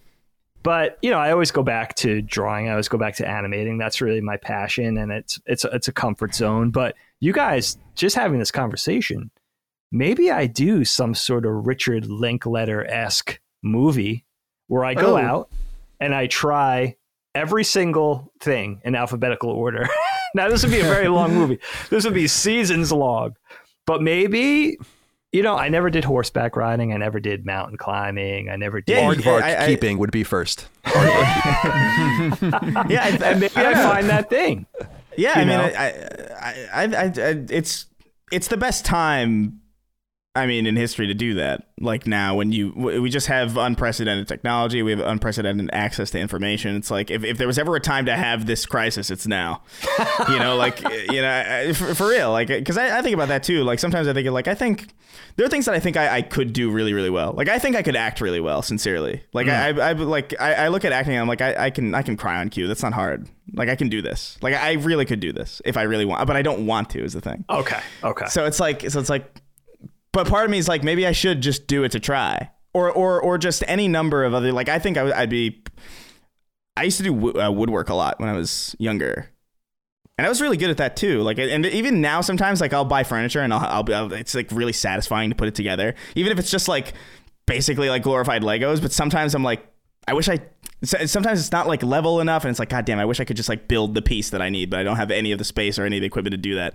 And I know that I could do that, um, and and little things like that. But there's always time, and there's such an endless array of things to try. And and what what's good about that too is that the the pool is so big that you can kind of like sift through to the stuff that you have a, like a natural kind of um eye for or something that calls out to you immediately. And it's just like, all right, well, narrow it down to those and see like, all right, maybe I'll try that. Like you mentioned horseback riding out of, out of nowhere. Is that something you wanted to do? No, I'm just thinking sheer hmm. like, and and this is kind of shallow, right? Because again, like maybe I I jump on a horse, and you know I'm like, 1965 cowboy, you know. You're like a Sioux riding it without a saddle. I'm like bareback, like shooting arrows. But maybe I hate it, you know. But there's something magical, and I don't know. You know, this could be my complete childlike ignorance, but there's some there's just a magical idea. It's almost humorous, where it's like if you have that, if you find that thing as soon as I hop on that horse or as soon as I climb that mountain or milk that cow, like whatever it is, right? Like, is it automatically going to be apparent that I'm a genius at this thing? There's I believe that you'd be good at milking cows. I think I'd be good at that. You know what yeah, I mean? I, believe, I, I, think you got that motion down. Yeah. I'd be I'd be a um, great dictator. Yeah. Oh, oh, yeah. There you go. Benevolent or or malevolent dictator? Benevolent, of course. Yeah. yeah. Okay. Okay. We need that's more the first sign. That's the first. That's the first sign. Is like you have to believe that you're benevolent. Ah, you know, I've been listening to this. Um, this I can't remember the guy's name actually. Uh, I've been listening to a few of these podcasts with this guy who is he's a, an academic, but he basically makes the argument for why the United States needs a monarchy. Oh. Or like some sort of dictator, basically. That's crazy. And it's I, I, wish I could remember the guy's name. Huh, that's um, wild and it's like he his basic premise is that nothing can get done unless you empower some ruling person to just make decisions. Like he's like things are just not and and it's i, I don't agree with it but it's it's a he he's like a fellow at some think tank. I, will find his name um, if people are interested. But uh one thing i wanted to touch on oh dustin do you have something to say? Yeah, i do yeah. but i i just because was dagan was talking about you know, leaving what you being discontented and, and leaving, going finding that thing. And I was thinking, I was like, I think I actually have the exact opposite problem as Dagan right now, mm. in that I live in constant fear of having to do something else, like doing a real job. Because yeah, to too. be honest, I've never really had a real job. Before this, I was a, a video editor and like the hardest thing I had to do was film other people working hard at like a steel mill. Like, you know, it was for the most part desk job, go out on shoots or whatever. And so for me, it's almost like, oh man, I got to do whatever I can to make sure I never have to go out and find something else I'm good at because I finally found something that I was lucky enough to even get a job in. I mean, I had the skills to back it up. I'm not saying that I'm worthless or anything like that, but it was lucky that I was able to land a job doing this kind of stuff. So I don't know. It's interesting. Um, hopefully, you know, I, and maybe it's just the the nature of the business, but hopefully, I can enjoy this for a long time and not feel the need to go out. But I guess that's the thing about the difference between we're talking about the different creative fields is that like right now we're at Last Stand very blessed that we don't have to be owned by anybody and have mm. to deal with a extreme. I mean, we have to deal with business realities, but whereas Dagan, from your perspective, talking about animation stuff, it like that that hustle of of finding the next thing always like that. That's almost why. That's part of the reason why when I was looking at going into film stuff, something that I had no interest in. It's like, oh, work in like insane for for a month, and and that like you're about to die, and then have no job for another yeah. month while you're looking for the next. I'm like, ah I think I'm just gonna not do that while I'm thinking about it. I'm just gonna yeah. smart. Yeah, yeah. It's it's a hellish hellish uh, field. Honestly, it's like it. I, I you you say that uh, because you said oh I've never had a real job. It's like uh, it's you're not you're not missing much. It's not fun. right. In, in, some ways, in some ways, I, I do kind of because uh, I, I was doing that for a while too, like videographer, like videographer and, and, and, stuff like that. And like, yeah, sometimes it was like, oh man, I, um, I'm probably gonna have to eat light this week. But at the same time, I really preferred that life to to fucking working at Sears. Where I mm, where I knew yeah, that I could sure. where I and I knew that I could live like somewhat impoverished but like still kind of like you know oh i could go home and I, I, knew when my next paycheck was coming. I knew exactly how much it was. There was a predictability about that that was like really safe and, and comfortable. Right. But fuck man like it was so soul crushing and mm-hmm. and uh, just wildly um I, I think there is a general like a natural i think there's a natural incentive for people almost to put themselves on a back foot because I think there's something that happens. I, th- I, think that's probably like evolutionary, evolutionarily speaking too. I think it's just like how our ancestors existed for so long where it's like we got to worry about we got to get food like we got to get food and that's just like in a weird way that's that's where people are most comfortable i don't think there's like a i don't think there's a, a caveman out there ever who is like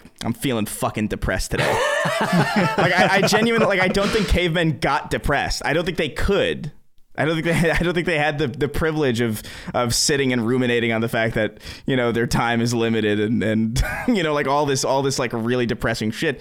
They just had to go and get shit done. And not that that's like a better existence, but I do think there's some psychological thing where you know when I was going job to job and not knowing what the hell was going to come next or when the next time I would really be able to afford a nice meal, there was something um, very engaging about that um, I'm glad I don't have to do it anymore, but I, I, I, could easily do that again. I could easily be like, you know what, I'm gonna go make a movie. I'm yeah. gonna go make a movie. I'm gonna do nothing but make this movie. It's not. It's probably not gonna make me any money for a good two years, and I'll just have to be really, really, really, really frugal for a very, very long time until this is done. But I could easily do that. You like, could choose that. Yeah. Yeah, yeah. No, not, and I'm not saying I could easily do that in the sense that like, oh, I, I am so well off now. I, I just mean like just generally like if I was in a position where like it, it would be difficult to do that and mm. it would be like difficult to kind of project when I would have like a good meal again, I could I could do that. Cuz that lights a fire, yeah, man. That lights a fire in, in a way that like definitely. I still have I still have yet to experience. I totally agree with you that the like my life as a freelance writer was a lot like that with a lot of unpredictability and not really knowing but the grind and there was a passion there. I just it's like another life. Like I can't even imagine living like that anymore. I, I do say that and this is why I always try to I try to leave everyone that works with me and for me alone, but uh, generally speaking, but I do try to impress on people that everyone should be taking care of themselves as much as possible. Like just save your money, set yourself up, do the like do whatever you want, but I'm encouraging I encourage everyone to buy a house, just solidify your life because it really does free you up the more and more you put those roots down or try to make the right decisions then you can open yourself up to these other opportunities like i'm really blessed in, at this point in my life to like i'm I, I knock on wood but it's like i'm pretty much uncancelable. Like I, I just inoculated myself from a certain way of doing things. And even if people went after my patreon or something which i have a great relationship with patreon i don't know that that would ever happen but even if that happened like we would it would hurt. We would lose a majority of our income, but we would survive in some way, you know, like it's see it fe- yeah. that's why I always try to tell people like just try to get your arms around the basics and and I always say as Chris and Dustin are leaving their 20s, like that's the time when you really want to leave it all on the field in my opinion. Like mm. I don't think I don't think there's anything wrong. I'm so glad I sacrificed my 20s at the altar of work because it worked out great.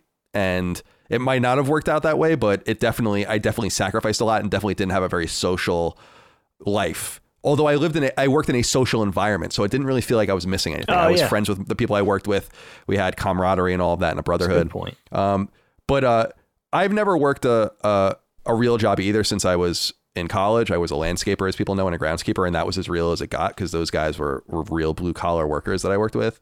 Um, but I do like this one idea of the three of us, and not Dagan, but the three of us rediscovering kind of our musical um, love recently. I bought a drum kit, as I told people recently, and uh, I haven't had a drum kit since college. That's awesome. It's just a little jungle jazz kit, very small, small bass drum imprint. All of the rest, not a rock kit. I don't have. I have the room for it, but I don't want to have like my. I used to have a, a Gibraltar rack and, and with all my cymbals on it, and like you know rack toms and all these things. I don't have any of that anymore. So it's cool that we're all learning that, and I, I it's so funny because I thought of an awesome band name the other day and I could not believe that it was not taken. Really? I'm almost afraid to even say it on the show. Should I? Yeah. Uh, wait, Save you said no. Save it. Okay, yeah, I'll tell you guys when we're. I'll tell you guys when we're off because people will. I just think maybe, will steal it. Type it. Type it in the thing. People might. Oh, okay, yeah. It, yeah. I'll do it. Yeah. yeah. And then oh, we can. Dude, the audience hates us right now.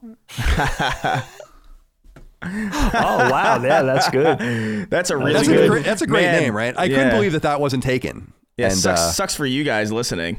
But uh, but trust me, but trust me, it's pretty good. It's like pretty it. good. Yeah, yeah I like I like it too. So, um, but uh, yeah, so uh, this is an interesting conversation. I think it just gets into the all of the many what ifs, the philosophical angle of existence. And it's like you were saying, Chris, that the caveman, the caveman might have been self-aware, probably was, and probably did have some sort of existential crisis, but it, but didn't even understand it as such. I think that's where things like religion and all of this even come from in the first place is to describe like Right. why are you what is this fucking crushing feeling and i was like oh no that's anxiety right. um you know yeah you're waking up really worried but oh no i'm just describing myself of course The But you're caveman. absolutely right. He wasn't depressed sorry. till he found the Sonic on the wall Oh, that Yeah, someone yeah. else left before him, as we discussed earlier. Yeah, That was kind of the- that was the beginning of, of depression, actually. it's like Yeah. stargate jesus christ it's getting deep That's why they buried it. That's why no one refuses to dig into it. It's because it's because it's the birthplace of depression, and we don't know what else, what other uh, ailments lie beneath the sands of fucking Sumeria, or wherever the fuck that chamber. is. It's insane. by the way i wanted to say before we go that the person i was talking about before if anyone wants to read more about him is curtis yarvin hmm. and hmm. it's pretty interesting. He's done some interesting interviews. I don't really. Here's how they describe what I was saying before. And this is on Wikipedia. In Yarvin's view, democratic governments are inefficient and wasteful and should be replaced with sovereign joint stock corporations whose shareholders elect an executive with total power, but who must serve at their pleasure.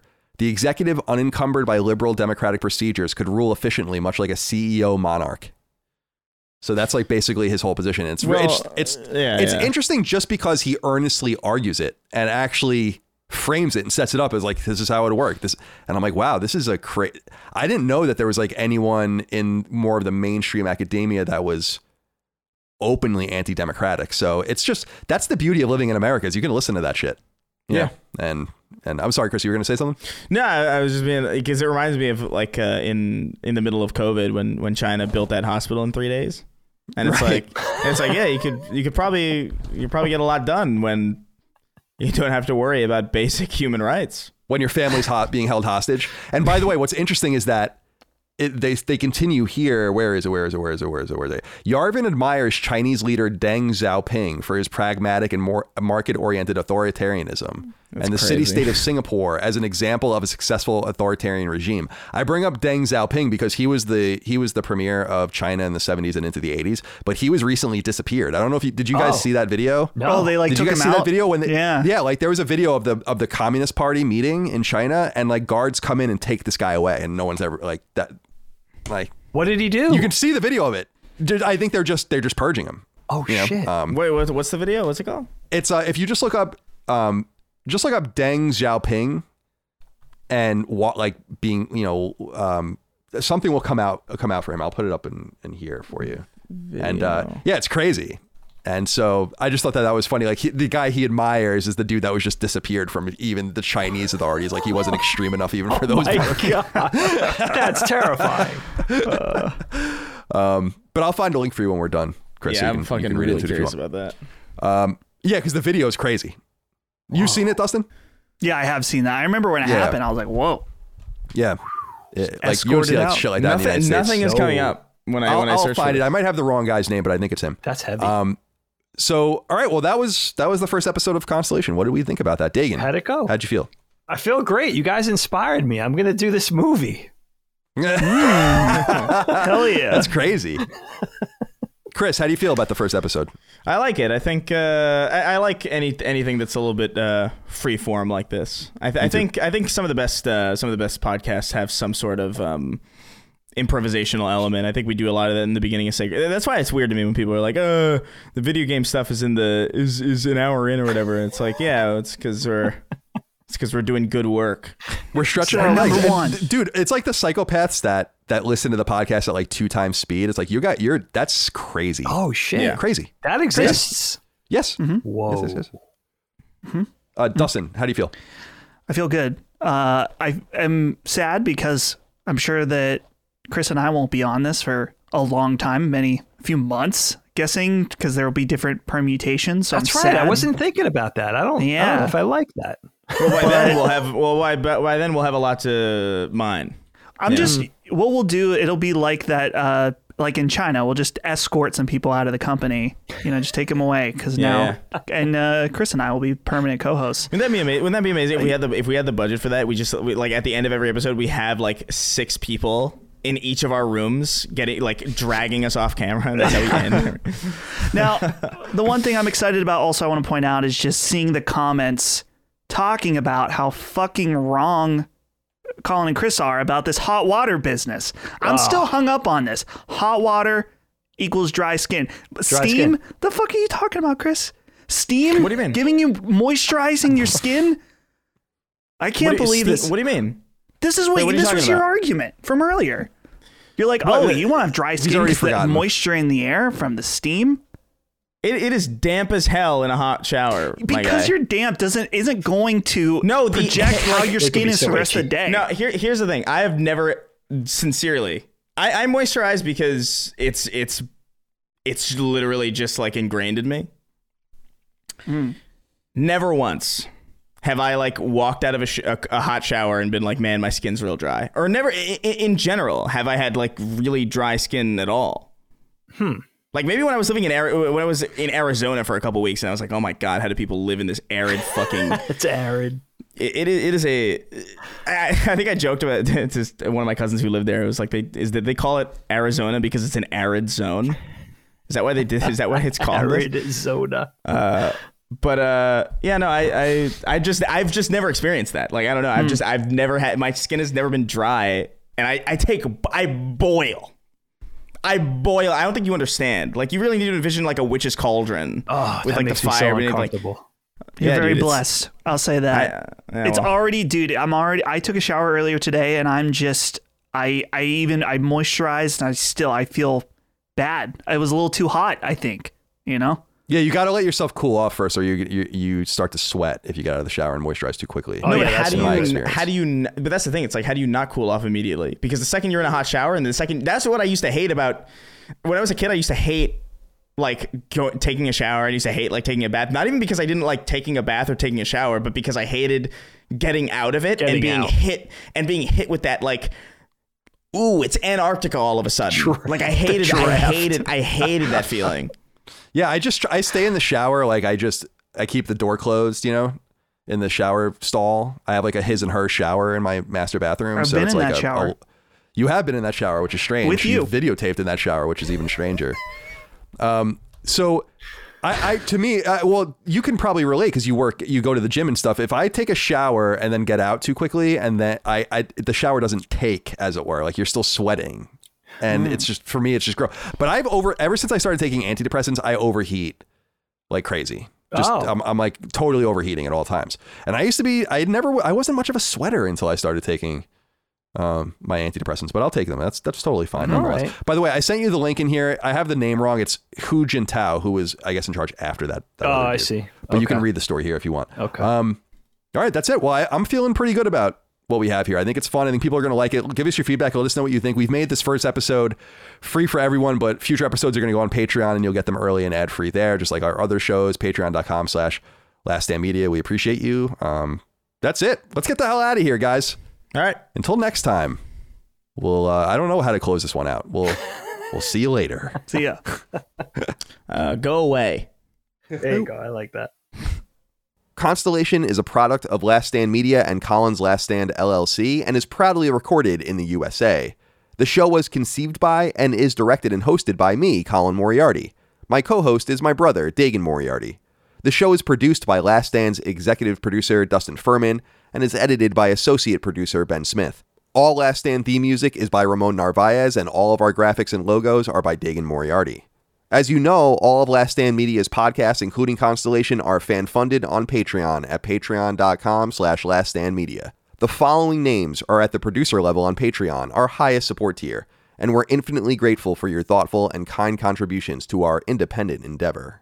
Stephen Nieder, Ross Marenka, Miguel. Brewer, Morgan Ashley, Azan, Michael Vecchio, Jerome Ferreira, SLVFMA, Daniel Diamore, Brad Cooley, Jeremy Key, Patrick Leslie, Malachi Wall, Dave Cowell, Donald John Vader, Stephen Innerfield, Nate Izod, Harkeet Johnny, Ellis, Albion, Logan Turner, Josh Sullinger, Mad Cats, Bloodborne Card, Gunner117, Andrew Roman, Jacob Donovan, Eduardo Perez. My name is Mayo, Tech Track, Eddie Medina, Jason Arzon, Christopher Knox, Sean Gulati, Grayson Maxwell, Cody Woodall, Blake Nesbitt, Sorta Serious Gaming, Colin Farley, Mark Arnold, Whiskey Sin, Zia Parrish, Relentless Rex, Alan T, Drew Mullen, Christian R, Jad Rita, Patrick Skipper, Brian Hernandez, Espinoza, Remington Wilson, Dustin Graff, Zach Cohen, Peyton Stone, Josh Hallen Rui, John Keegan, Michael Buffle, Dan Root, Asak Paredes, Dante Sharp, Talisman, Christopher Morgan, Andreas Wessling, Randall Hulsey, Dio or Die, Nuke Dukem, Jim Bob 56, William Holbert, Josh Godfrey, Kalike Souza, Vornak, Surf the Void, Ross Chandler, H-Trons, Trey Woodward, Antonio C, Jay Getter, Bjorn Campbell, Theo, Jeff Mercado, Gregory Silvinsky, Jordan Gale, of Fortuna, John Zeal, Boots, Tyler Brown, Megadet, Poot, Gavin Newland, Alex Lapierre, Saul Balcazar, Berto 64, Raul Melendez, Eric Harden, Matt Flowers, Kinnums, Joseph Baker, DB Winters, Kendrick Callis, Jimmy Rodriguez, Caswell, Dave Alvarez, Will Hernandez, Chris Galvin, Mason Cadillac, Ali Fritz, Zach Allum, Kyle Hagel, Colin Love, Daryl E. Naiman, Ryan R. Kittredge, Toby Ryland, Stewie 108, Patrick Montgomery, DB Cooper, Richter 86, Todd B. Canning, Noah J. Stevens, Barrett Boswell, Christopher DeVio, Chris Morton, Johnny Waffles, Roto 24, Jonathan Coach, Sean Mason, Josh Gravelick, Jordan Town, Brian Chan, Organic Produce, Carlos Algarit, Mike Menzel, James Hayes, Richard Hebert III, Miranda Grubba, Juice, Martin Beck, Joey Andrzejczyk, Nathan R., Joe McPartland, Gary Caballo, Christopher Moore, Jacob Bell, Dennis Uzel, Lou and Ray Loper, Jonathan Cortez, Betty Ann Moriarty, John Schultz, Tom Quinn, Anton K, Ellen Trembley, Tyler Bello, Ryan T. Mandel, Pork and Beans, Tony Zaniga, Robbie Hensley, Shane Miller, Alex Cabrera, Corey Dustin, Hugo's Desk, Peter Reynolds, Anthony Vasquez, Adam Kinniston, William O'Carroll, Jorge Powell, Phil Crone, Throw 7, Adam Nix, Josh McKinney, Michael Gates, Alex Gates, Ryan Robertson, Sean Chandler, Lockmore, Gio Corsi, Joey Gonhalaker, Alex Moniz, Gerald Pennington, Justin Payne, Justin Wagaman, Austin Riley, Paul Joyce, Chad Lewis, Enrique Perez, Joshua Smallwood, Logan Willis, Shane Rayum, Spencer Brand, Don Lee, John Cordero, Ashley Carlson,